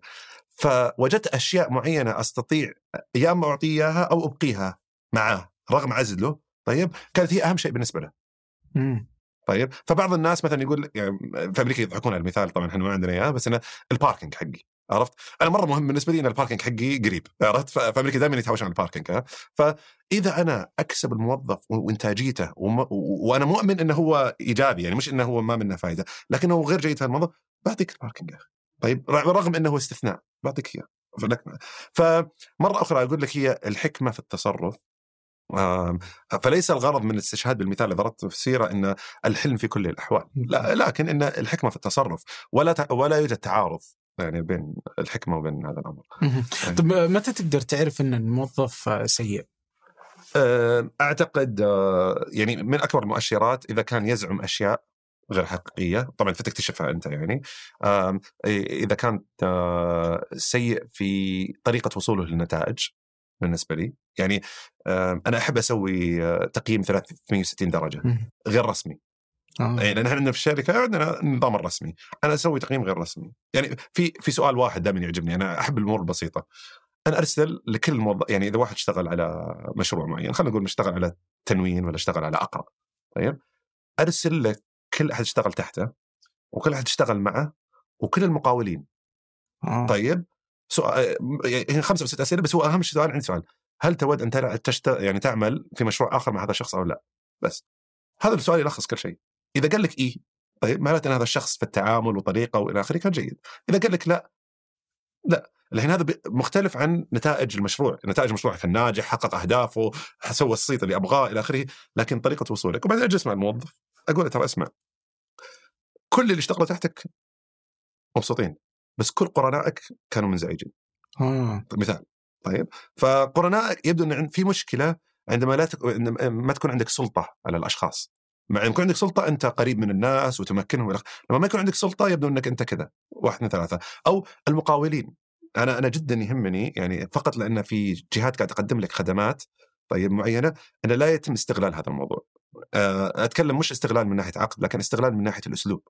يعني يجب أن تشعر الشركة الأخرى أنها هي مستفيدة من مشاركتها معنا. يعني كان يقولها محمد بازيد لما كان نشتغل كثير، يقول أشتغل مع إثراء ولما خلص من الشغل مع إثراء أشوف أني أنا انتقلت لمستوى جديد. يعني هذا يشترى بماء الذهب يعني يكون موجود. فهذا أساس في في العمل عندنا، يعني شيء أساسي إن نكون حريصين على تنمية جميع الأطراف.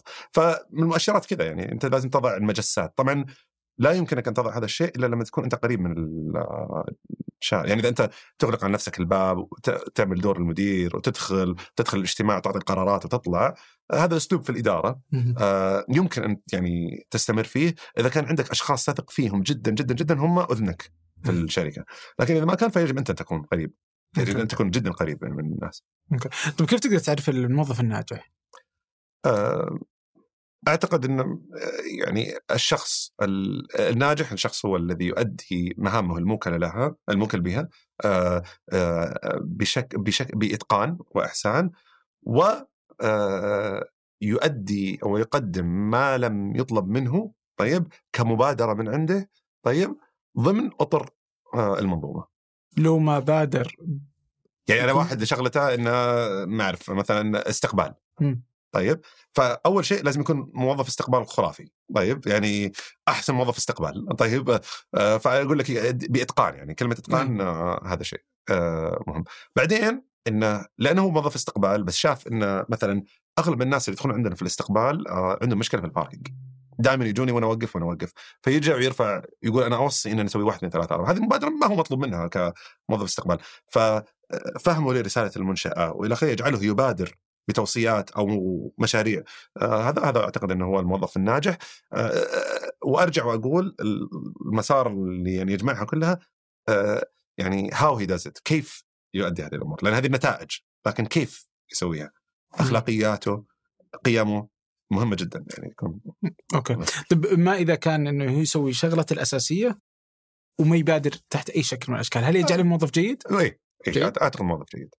من ال يعني يعني غير منطقي إنه يكون الكل مبادر يعني. آه. إيه ما أعتقد. في في في حلقة ندافر كان الوزير السواحم. أي نعم. فكان قال إنه الذكاء العقلاني. أي نعم. يخليك تحصل على وظيفة. نعم. بس ما يخليك تقدر تطلع أي مكان أبعد من كذا. الذكاء العاطفي. إيه. أعتقد. أعتقد نوع الوظيفة إيه يعني بشكل عام أتفق بشكل عام أتفق يعني أعتقد أن في وظائف تقنية نعم آه في وظائف إذا حنسمي الذكاء العقلاني يعني آه ضمن يندرج تحتها الأشياء التقنية. يعني مثلا أنا واحد آه موظف استقبال إيش الخبرة التقنية اللي يحتاجها يعني طيب، فهو يحتاج مم. خصال شخصية معينة عرفت، فإيموشنال إنتليجنس عالي جدا، ذكاء عاطفي يحتاج عالي. فأعتقد أن كلام معاليه صحيح في بحيث أنه مؤهلات الوظيفة هي تدخلك، لكن اللي يساعدك في الترقية هي الذكاء العاطفي والأمور الأخرى الموجودة. أوكي. طيب آه اليوم أنت يعني إثرائي مكان داخل شركة إثرائي جزء من أرامكو، فودي الفرق بينهما الحين. أنا ليش أجيب أرامكو؟ أرامكو هي مكان نعم. أنا أي موظف فيه أقدر يعني أتوقع مبدئيا كذا إني أقدر أعرف إذا هو جيد ولا لا بالأرقام. نعم. أقدر أعرف هذا موظف جيد نعم. إنه جالس يسوي زي كذا يلف ال... يفتح التانكي ما أدري شو يسوي. آه إنه هي وظائف تقنية نعم. بالدرجة الأولى صحيح. أتوقع قياسها سهل. نعم. فأقدر أقيس كفاءة الموظفين وأديرهم وأطورهم نعم. بشكل حتى على إكسل شيت. صحيح. إثراء جزء من هذه المنظومة لكنها مكان إبداعي. نعم.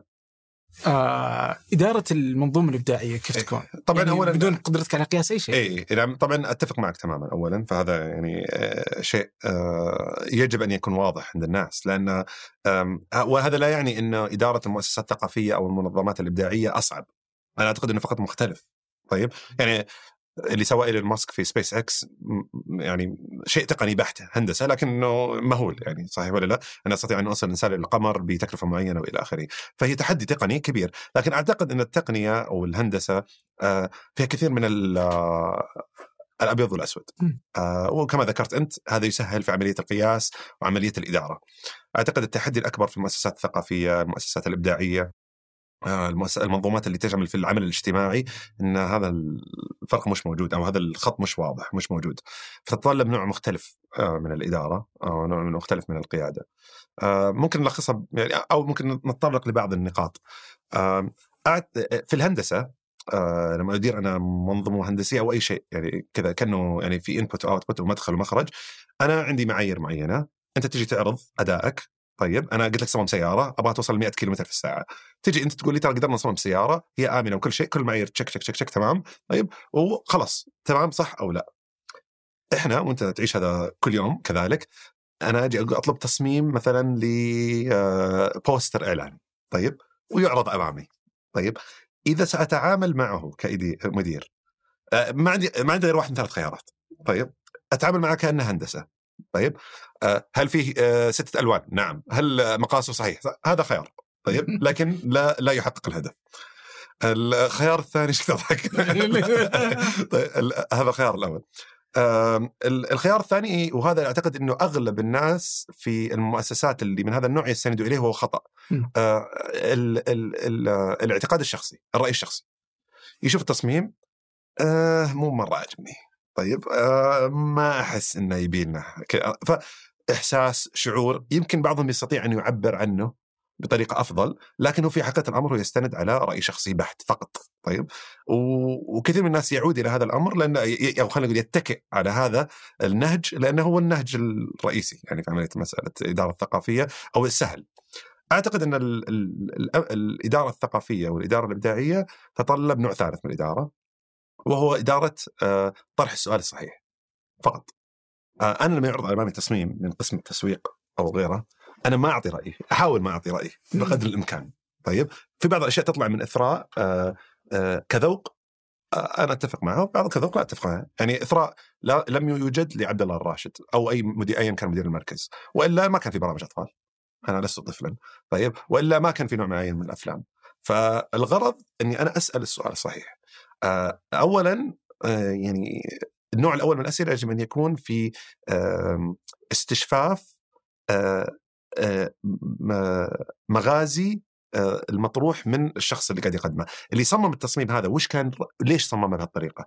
فلازم تكون في عدد من الأسئلة أصل إلى لب ونواة فكرة التصميم.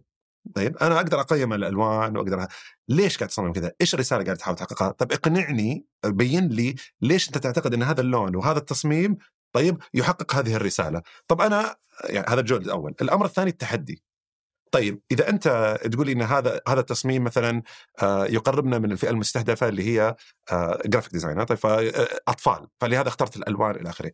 أقول طيب أنا أتحداك، طيب أنا عندي تصاميم أخرى لا تستخدم فيها الألوان ولا كذا، لكن تعطي طابع من الرقي، طيب وكذا، وأعطيه مثالين أو ثلاثة أمثلة أو أربعة أمثلة، إيش رأيك؟ هل تستط... هل تعتقد أنه يمكن هناك أنك تكون فكرة من هذا التصميم تدرج في هذا التصميم إلى آخره؟ أو حاول بقدر الإمكان أني ما أقحم شيء، لكن أدفعه للتساؤل. أعتقد بحسب يعني خبرتي أن إذا كان هذه المنظومة موجودة في العمل، وكان أي منتج ثقافي أو إبداعي أو فكري يدور في عجلة، بحيث أنه ما يمر هو ضمن بايبلاين، إنما هو ضمن عجلة، لأن طبيعة الهندسة أنه يدخل مدخل، يدخل خط التصنيع ويطلع التصنيع. هنا لازم يمر ست مرات سبع مرات ثمان مرات، فالمنتج عادة في النهاية يكون مقنن بشكل جيد، يحقق الهدف، عميق، هذا شيء مهم جدا، ولا يخدم آراء وهوى شخص واحد، هذا مهم جدا. منما منما يعكس يعني فكر مجتمع كولكتيف، مجتمع. فاحنا عندنا مثلا عندنا اجتماع اسمه الاجتماع الأسبوعي لنقد البرامج. أوكي. طيب هذا اجتماع يقام كل يوم الثلاثاء الساعة الواحدة، قاعة مفتوحة، أيا كان يقدر يحضر. طيب وأي واحد عنده فكرة برنامج سواء في المراحل الأولى أو في المراحل المتوسطة، وبقول لك ليش مش مراحل متأخرة من البرنامج. طيب يطرح الفكرة والكل يعطي رأيه، الكل. والغرض إنه وليس الغرض إنه هي توصيات لصاحب البرنامج، الغرض إنه هو يعني يأخذ تلاحقه الأفكار هذا ويعيد دراسة الأمر، وبعدين يعود في نهاية الاجتماع آآ آآ في يعني شخص مسؤول يقوم بتدوين كل الآراء المقترحات ويعطي رأي المصمم أيضا بالبرنامج، وهو يقرر المصمم البرنامج هل البرنامج جاهز أو يريد أن يعيد يعود مثلا بعد أسبوعين ولا لا يعود. طيب بس لكن يريد أن يعمل العمل من عنده وإلى آخره، فيخوض هذا التجربة إلى أن يعني يرى هو مناسب لأنه عنده يعني وقت معين لازم يسلم فيه، يدير هذا الموضوع. وبعدين لما يأتي إلى مدير البرامج يعرض تعرض أمامه العرض اللي يقدم المصمم البرنامج، لكن تعرض أمامه الورقة اللي فيها تدوين الملاحظات من كل من كان ما هو حاضر، بحيث أنه هو يقدر يأخذ آراء الجميع ورأيه الشخصي وموجود، ويطلع البرنامج يعني بقدر الإمكان يعني محكم إذا كان موجود. طبعا يعني في إثراء البرامج الكبرى بالذات نركز فيها بشكل غير، برامج الورش العمل والصغيرة نحاول أن نكون أسرع يعني يكون فيها موجود. طب ليش المرحلة الأخيرة؟ لا المرحلة الأخيرة لأن إدخ... يعني الإدارة الإبداعية هي عملية موازنة التحكم بين متى تضيق الأمور متى توسعها. فأعتقد البرامج في أولها التصاميم في أولها الأخير لازم توسع، أنت عشان كذا أقول لك اطرح أسئلة، خلي يروح يمين يسار بشكل يعني بناء إلى آخره. في وقت معين لازم تاخذ قرار، لأن الأخضر والأحمر ترى ما في واحد منهم أحسن من الثاني، يعني هم لونين في النهاية. طيب لازم واحد ياخذ قرار، ففي فترة معينة أنت لازم خلاص تجزم وتحزم وتكون هذا. ففي مراحل معينة من البرامج ما هو مجال الواحد يعطي أفكار ويقعد يحسن ويقعد يطور، لا الآن مرحلة execution، مرحلة تنفيذ، ولازم نكون إحنا آه يعني واضحين فيها. متى إيه؟ القائد يقدر ينتقد أو ما ينتقد؟ لا أعتقد لازم دائما ينتقد. أنا أنا ما عمري آه يعني استحيت إني أنتقد الفريق. مم. أنت أنتقد أختار الوقت المناسب، يعني طبعا مرحلة العصف الذهني والتفكير كذا أنتقد بشكل واضح، وأعتبر يعني الشباب يعرفون كلنا إحنا فريق واحد يعني حقيقة بمعنى الكلمة، أنا اللي واقف وأمسك وإلى آخره، فإحنا فريق واحد. في مرحلة التغذية الراجعة ما بعد البرنامج، يعني يمكن إحنا صممنا شيء معين وصار في دروس مستفادة، هنا لازم تكون أنت حساس في متى يعني، لأن في مدرسة مهمة أو اعتبار مهم أن تكون تكون التغذية الراجعة في بشكل مباشر بعد البرنامج، لأن الأمور حاضرة في الذهن. طيب فهذا اعتبار. لكن الاعتبار الآخر لما يكون الناس في نشوة وفي مرحلة احتفال، تخيل أن أنت توك يعني قفلت مئة مليون متابع طيب وإلى آخره، وبعدين جيت أنت عندهم قلت له أو في نفس الحفلة جيت قلت لهم إيه بس ترى في عشرين ألف منهم ترى فيك يوزرز يا شباب، طيب إحنا ما وصلنا مليون، يعني وش قاعد تسوي؟ مو مو وقتك.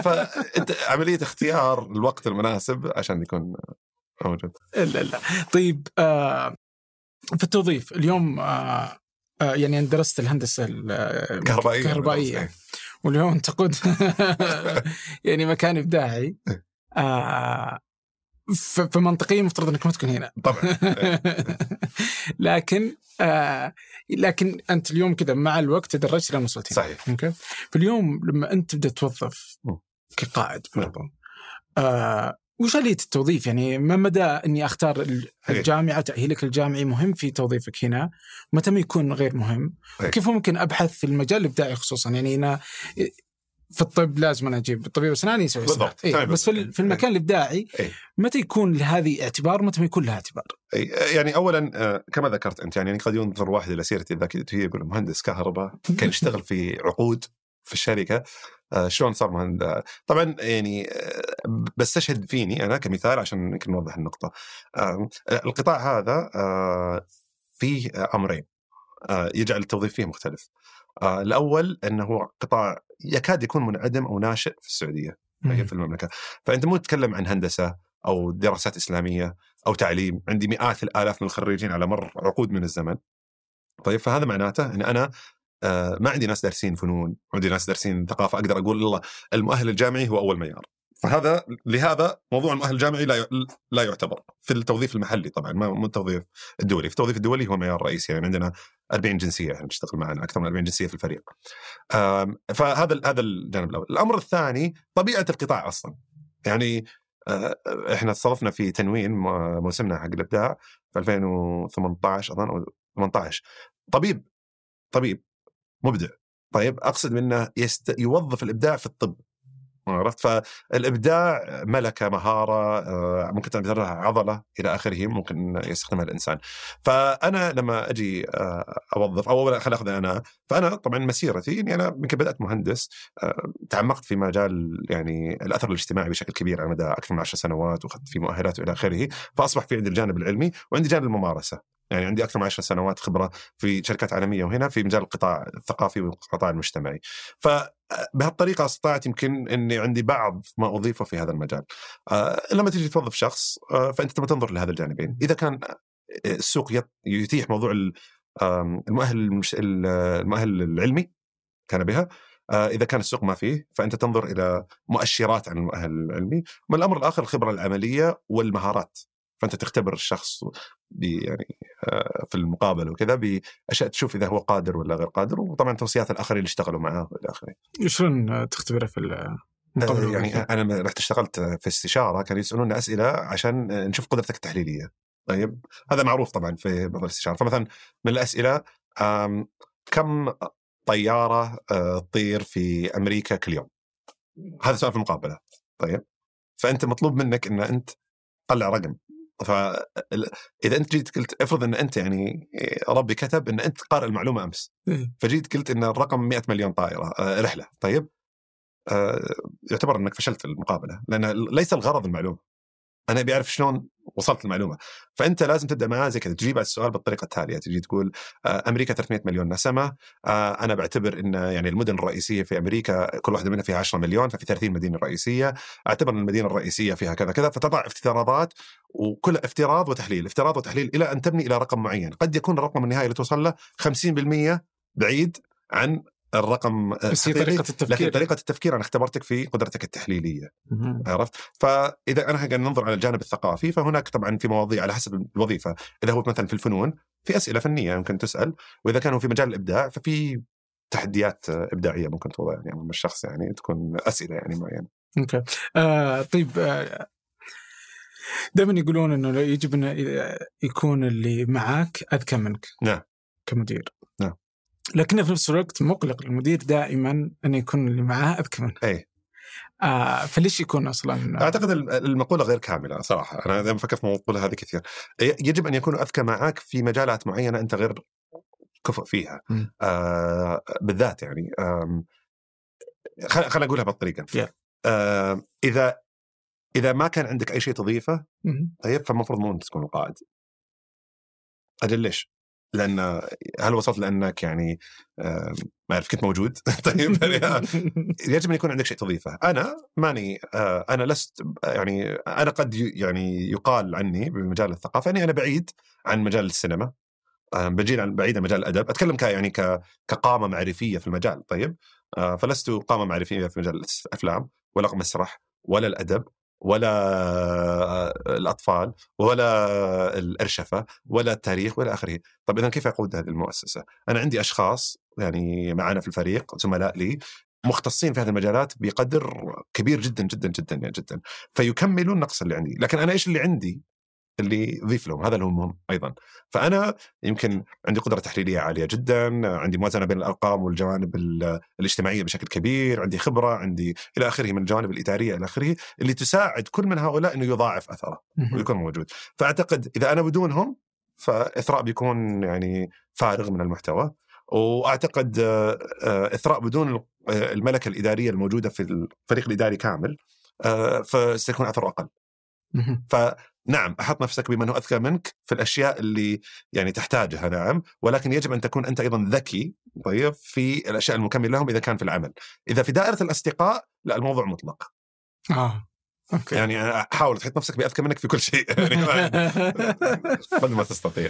طيب الله يعطيك العافية والله. الله يخليك. آه يعني آه في في سؤال في بالي يعني ما عندي خلصت اسئلتي زين بس يعني نسيت منه وحسي ليش اخترتوا سينك؟ اي طبعا مسألة الاسم الانجليزي اي ليش إيه؟ انجليزي يعني وانت القي حريص يعني حريص جدا اي انا بتقبل من اخرين عادي إيه؟ بس انت حريص على القيم إيه والثقافه إيه طبعا هذا الشيء خلينا نقول في شيء عام من اثراء إيه؟ واتوقع كثير من المؤسسات الثقافيه ان هي تتعرض لنقد شديد دائما م. طيب طبيعتها أنا أعتقد أن أي شخص يشتغل في المجال لازم يتقبل هذا الشيء. طيب ففي انتقادات تجي على إيش أثر إثراء، في انتقادات على من مثلا من الفنانين إيش سويتوا للفنانين إلى آخره، أنتم تهمون اللغة العربية وتزعمون هذا وتدخلون لي باسم برنامج أجنبي طيب إلى آخره. طبعا كل شيء له جواب، يمكن ما في المنصة لطرح هذا الجواب إلى آخره وإحنا واجبنا التوضيح آه، وبعض الأجوبة موجودة بس اللي من يبحث عنها. فسينك آه، الغرض آه، كان في نقاش طويل عن موضوع اسم سينك. إحنا كل برامجنا باللغة العربية طيب كلها، أقرأ، تنوين، حلول إبداعية، كلها كلها باللغة العربية، جائزة إثراء الفنون وغيرها. آه، هذا البرنامج اختير أن يكون باللغة الأجنبية لسببين.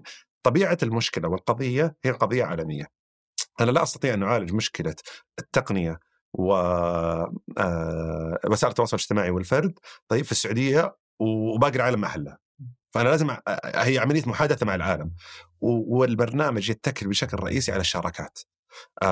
فكان ضمن يعني بعض الفوكس جروبس وسويناها إلى آخره اختيار اسم عربي طيب سيسبب نوع من الغموض. يعني آه بيقولون أولاً خلينا نفرض مثال إن اسم البرنامج باللغة العربية إيش كان في من الأسماء؟ آه والله بحاول أتذكر الآن آه كان مثلاً حتى حتى مو عربي، كان في واحد نص عربي نص إنجليزي، تكنين طيب اللي هو تك تكنولوجي آه. ونين تقنين يعني فتقنين طيب فإنه يعني قريب ممكن واحد يقول طيب طيب فهذا بس مثلاً هذا إيش عيبه لما تروح تتكلم أنت مع جهة معينة والآخرين أولاً بيقول لك وش تكنين فتشرح له وش البرنامج آه ومو واضح من الاسم، بعدين لازم يشرح وش إثراء، بعدين لازم يشرحوا ارامكو، بعدين يقول لك السعوديه طيب لان طبعا انت في التعامل مع الجهات الخارجيه هناك ايضا بعض التحديات طيب يعني الغير منصفه فيما يتعلق في انك انت مثلا مؤسسات غير ربحيه خارجيه تعامل مع مؤسسه سعوديه ويدخل في مواضيع ما لها علاقه ابدا في مجال العمل لكن الى اخره. فاحنا اثرنا ان يعني اثر البرنامج يصل بانه يكون الاسم عام حتى شنو من كلمه اثراء، كان أول إثراء سينك وخلينا بس سينك بحيث أنه يمكن أن يتبنى قضية من عدة جهات، وهذا الآن يمكن حتشوفوه السنة الجاية إن شاء الله أنه يعني ما راح أسمي الجهات لكن الجهات العالمية المعروفة طيب اللي شبيهة باليو إن ويونسكو إلى آخره ستحتوي البراند طيب هيكون البراند محتضن فيها يعني في بعضها طيب عشان هو آمن للجميع أن يرتبط به. ولكن حرصا منا على اللغة العربية استحدثنا مصطلح الاتزان الرقمي. فجيد جميل انك سألت لأن أنا حريص على توضيح النقطة يعني إيه لا وعندنا أخطاء سابقة ترى يعني إحنا سبق إن أطلقنا برنامج مرة اسمه يعني بسمى بسمى إنجليزي لكن يعني نحاول نتدارك الموضوع. لا أحيانا عادي يعني يعني هذا مفهوم يعني يعني التوضيح والهدف بس أحيانا يكون مهم يعني في خيار اللي هو زي إثراء أصلا إيه؟ إثراء بالعربي بالإنجليزي سهل النطق يعني إيه إيه إيه إيه. آه وفي شركات نفس الشيء اللي بالعربي بالإنجليزي صح. نطقها حلو لطيف صح. وموجود صح. بس إنه يعني أفهم نعم. يعني كيف تكون أحيانا المحاولات يعني تكون صعبة صحيح آه واللي أنت تبغاه أهم شيء الأثر يعني الهدف اللي هو الوصول وبسيطة هذه. الله يعطيك العافية والله شكرا جزيلا لك. شكرا لك على الفرصة. ما قصرت. أيمن عندك أي باقي زعلان؟